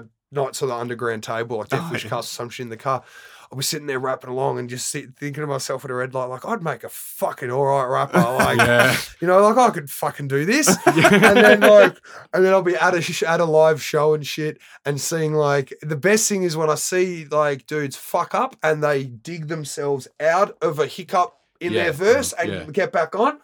And that's the shit for me when I like, because I can do it with scratching and shit. And pe- and rappers have told me like, man, I heard that mistake, and then you get out of it like, I don't know how you did that. Doing it with like your voice and your thought, because those times I tried to freestyle and ended up saying the same bar like ten times over because you can't think of fucking anything because Yeah. you're a shit rapper. that like, so when I see dudes fucking fuck up and then dig themselves out of that hole, that's the most impressive thing to me. And I just go, I sit back in awe and go, Mm. and like for years, I like thought that Big Daddy Kane one was real. You know, the Mm. one where he drops the mic Mm, and shit, and he picks it up. He's like, I Yeah. dropped the mic and still make it look good. Oh, Yeah. And. For years, I was just like, he's such a sick, he didn't mean to do it. Yeah. And so I was like, you fucking serious? Like, you know, he's got that whole thing set up to Yeah. say that then, like, oh shit, I dropped the mic, and then have this thing and get that. Whoa. No, he played it off so well. Yeah. Oh man, like it was so dope. But yeah, man, like I got such a respect for rappers, like because I can't do it. Like Yeah. I just, I've and I've tried, like I fucking tried my hardest as well, especially like when um, I don't know if you guys ever heard of Lisk. yeah. Oh, yeah. Remember I know Lisk, like Yeah. so those joints that that that was like early days of me getting into Mm. hip hop. yeah, same. That was the shit I was listening to, Yeah. man. Lisk, Yeah. like LBK. like man out like that shit like those covers of cnn fucking beats and and Yeah. shit I learnt that shit back to front. So Yeah. I'd be, sit- I'd be sitting in there on the train at like 16 with my iPod in, just like bumping like six feet deep, and Yeah. and then till now and shit, just Yeah, going brown like, bread. yeah, I'm fucking about this. man. Like, in my like six month short stint as an Ash, like Yeah. wearing TNs and shorts, and then went like, fuck this, I'm not, I'm, I'm not an Ash man. Yeah. Like I'm just, I'm a fucking stoner man. I just want to be left alone in my fucking, in my hole and Yeah, just scratch and play video games, man. Like, Yeah. but yeah, so like, yeah, man, I love, but yeah, like. Lisk, man, I can't believe fucking. I haven't, I haven't thought about those tracks. Fuck no, man. Yeah, man. That's taking me back when I was like shit, 14. I can't 15. hear that CNN beat Yeah. either. Like uh, I can't remember what the actual track's called, but that fucking beat without just immediately hearing that Lisk verse in my head, like Oh, oh, straight away. That was yeah, man. That and hit never miss. That Yeah, were the, the yeah. ones that started it. Like Damn, hit never miss is such a fucking and banger. Looms on the beat, man. Like Looms, there's a dude that like is not ver- not mentioned a lot, but his fucking rhyming ability and Mhm. production, man, like is fucking phenomenal, man. He did all the graphic design work on our release, like Oh, did no the did the did the layout and Yeah. the booklet design and Yeah, all that right. sort of stuff.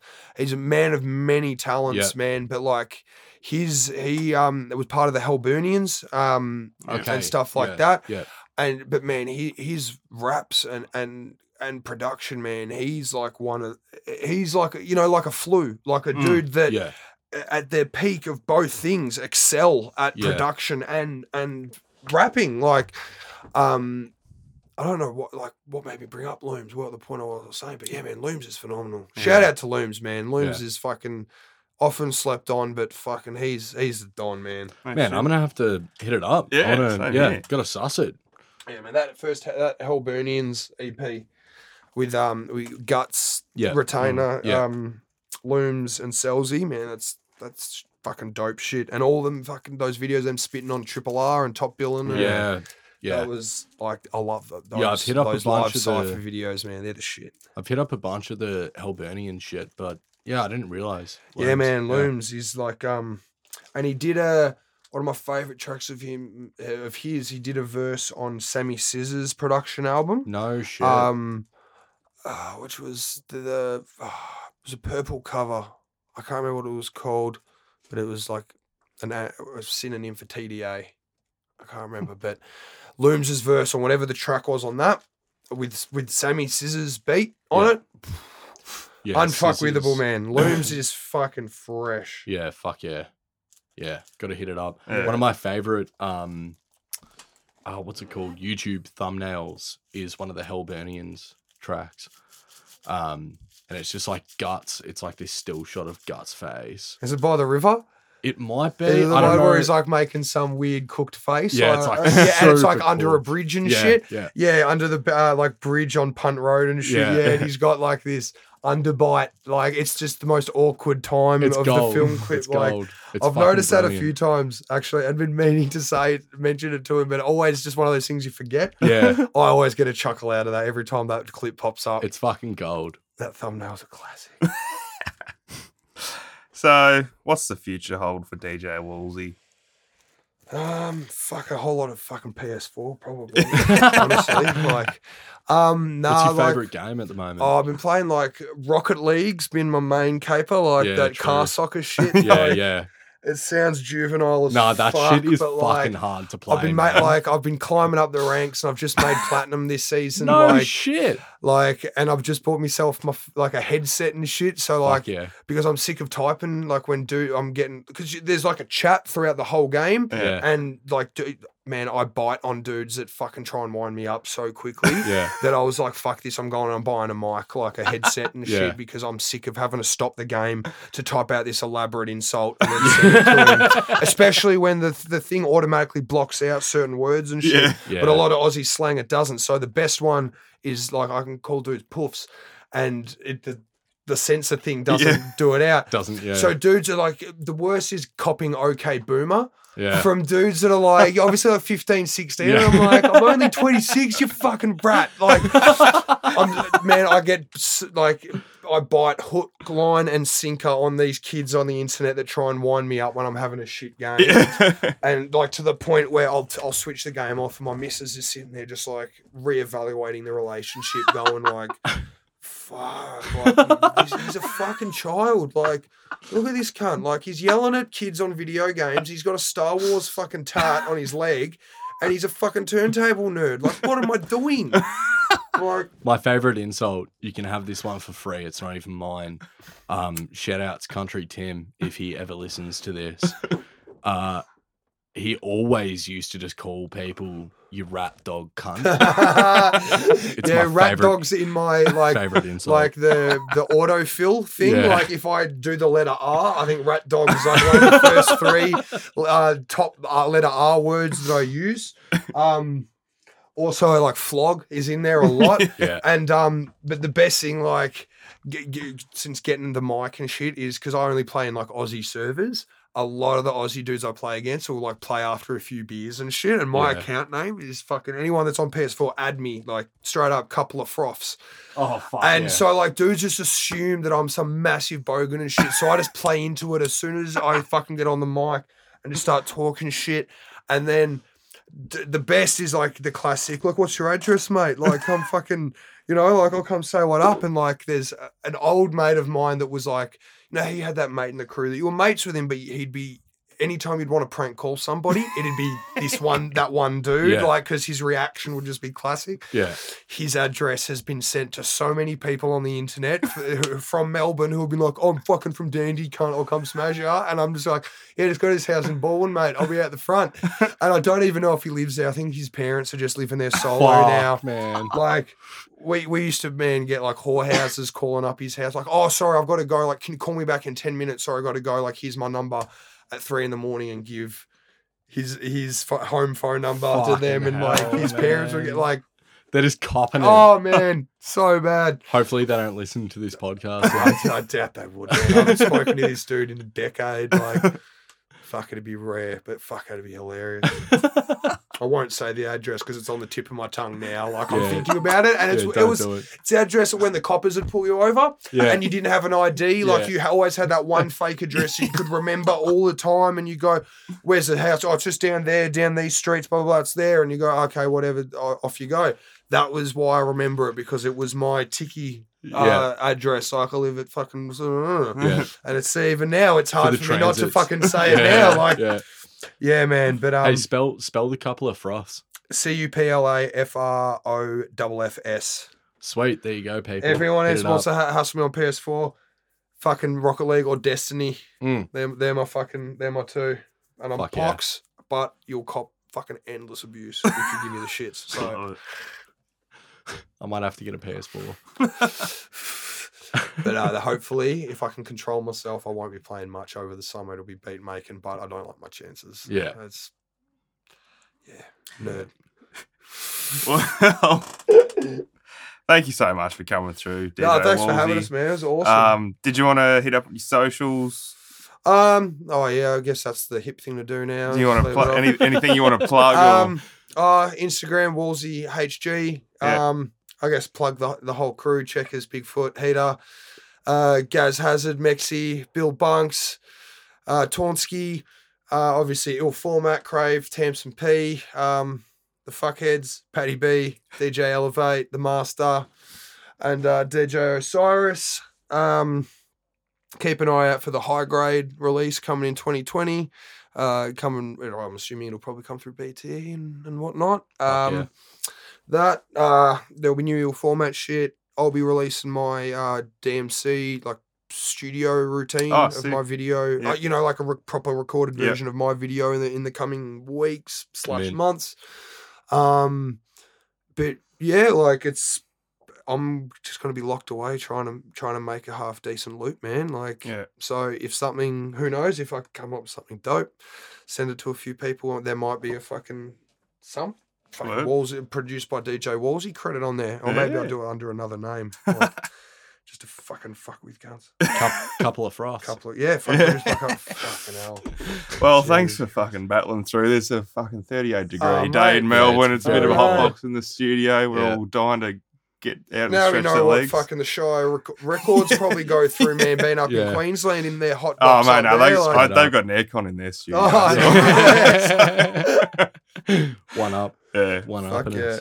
But yeah, thanks for uh, rolling through. No, and cheers for having us, boys. So- Pleasure. cool. Sweet. Oh, and also, this is uh, just to recap. This is the final episode for the season. Season one, yeah. So we're gonna we're gonna take a little bit off. We're gonna take a break. I'm moving out at some stage, so This- I'm going to move the studio. the studio's Um, relocating. Yeah, But yeah, we're hopefully going to be back like early 2020. Yep. Set up something shoddy for the meantime until I built the studio at the new place. yeah, sure. And uh, yeah, I'm gonna start hitting up some people for next season. yeah, so, fuck yeah. yeah. Stay tuned. Have a great Christmas Yeah. and summer in general. Peace. Peace.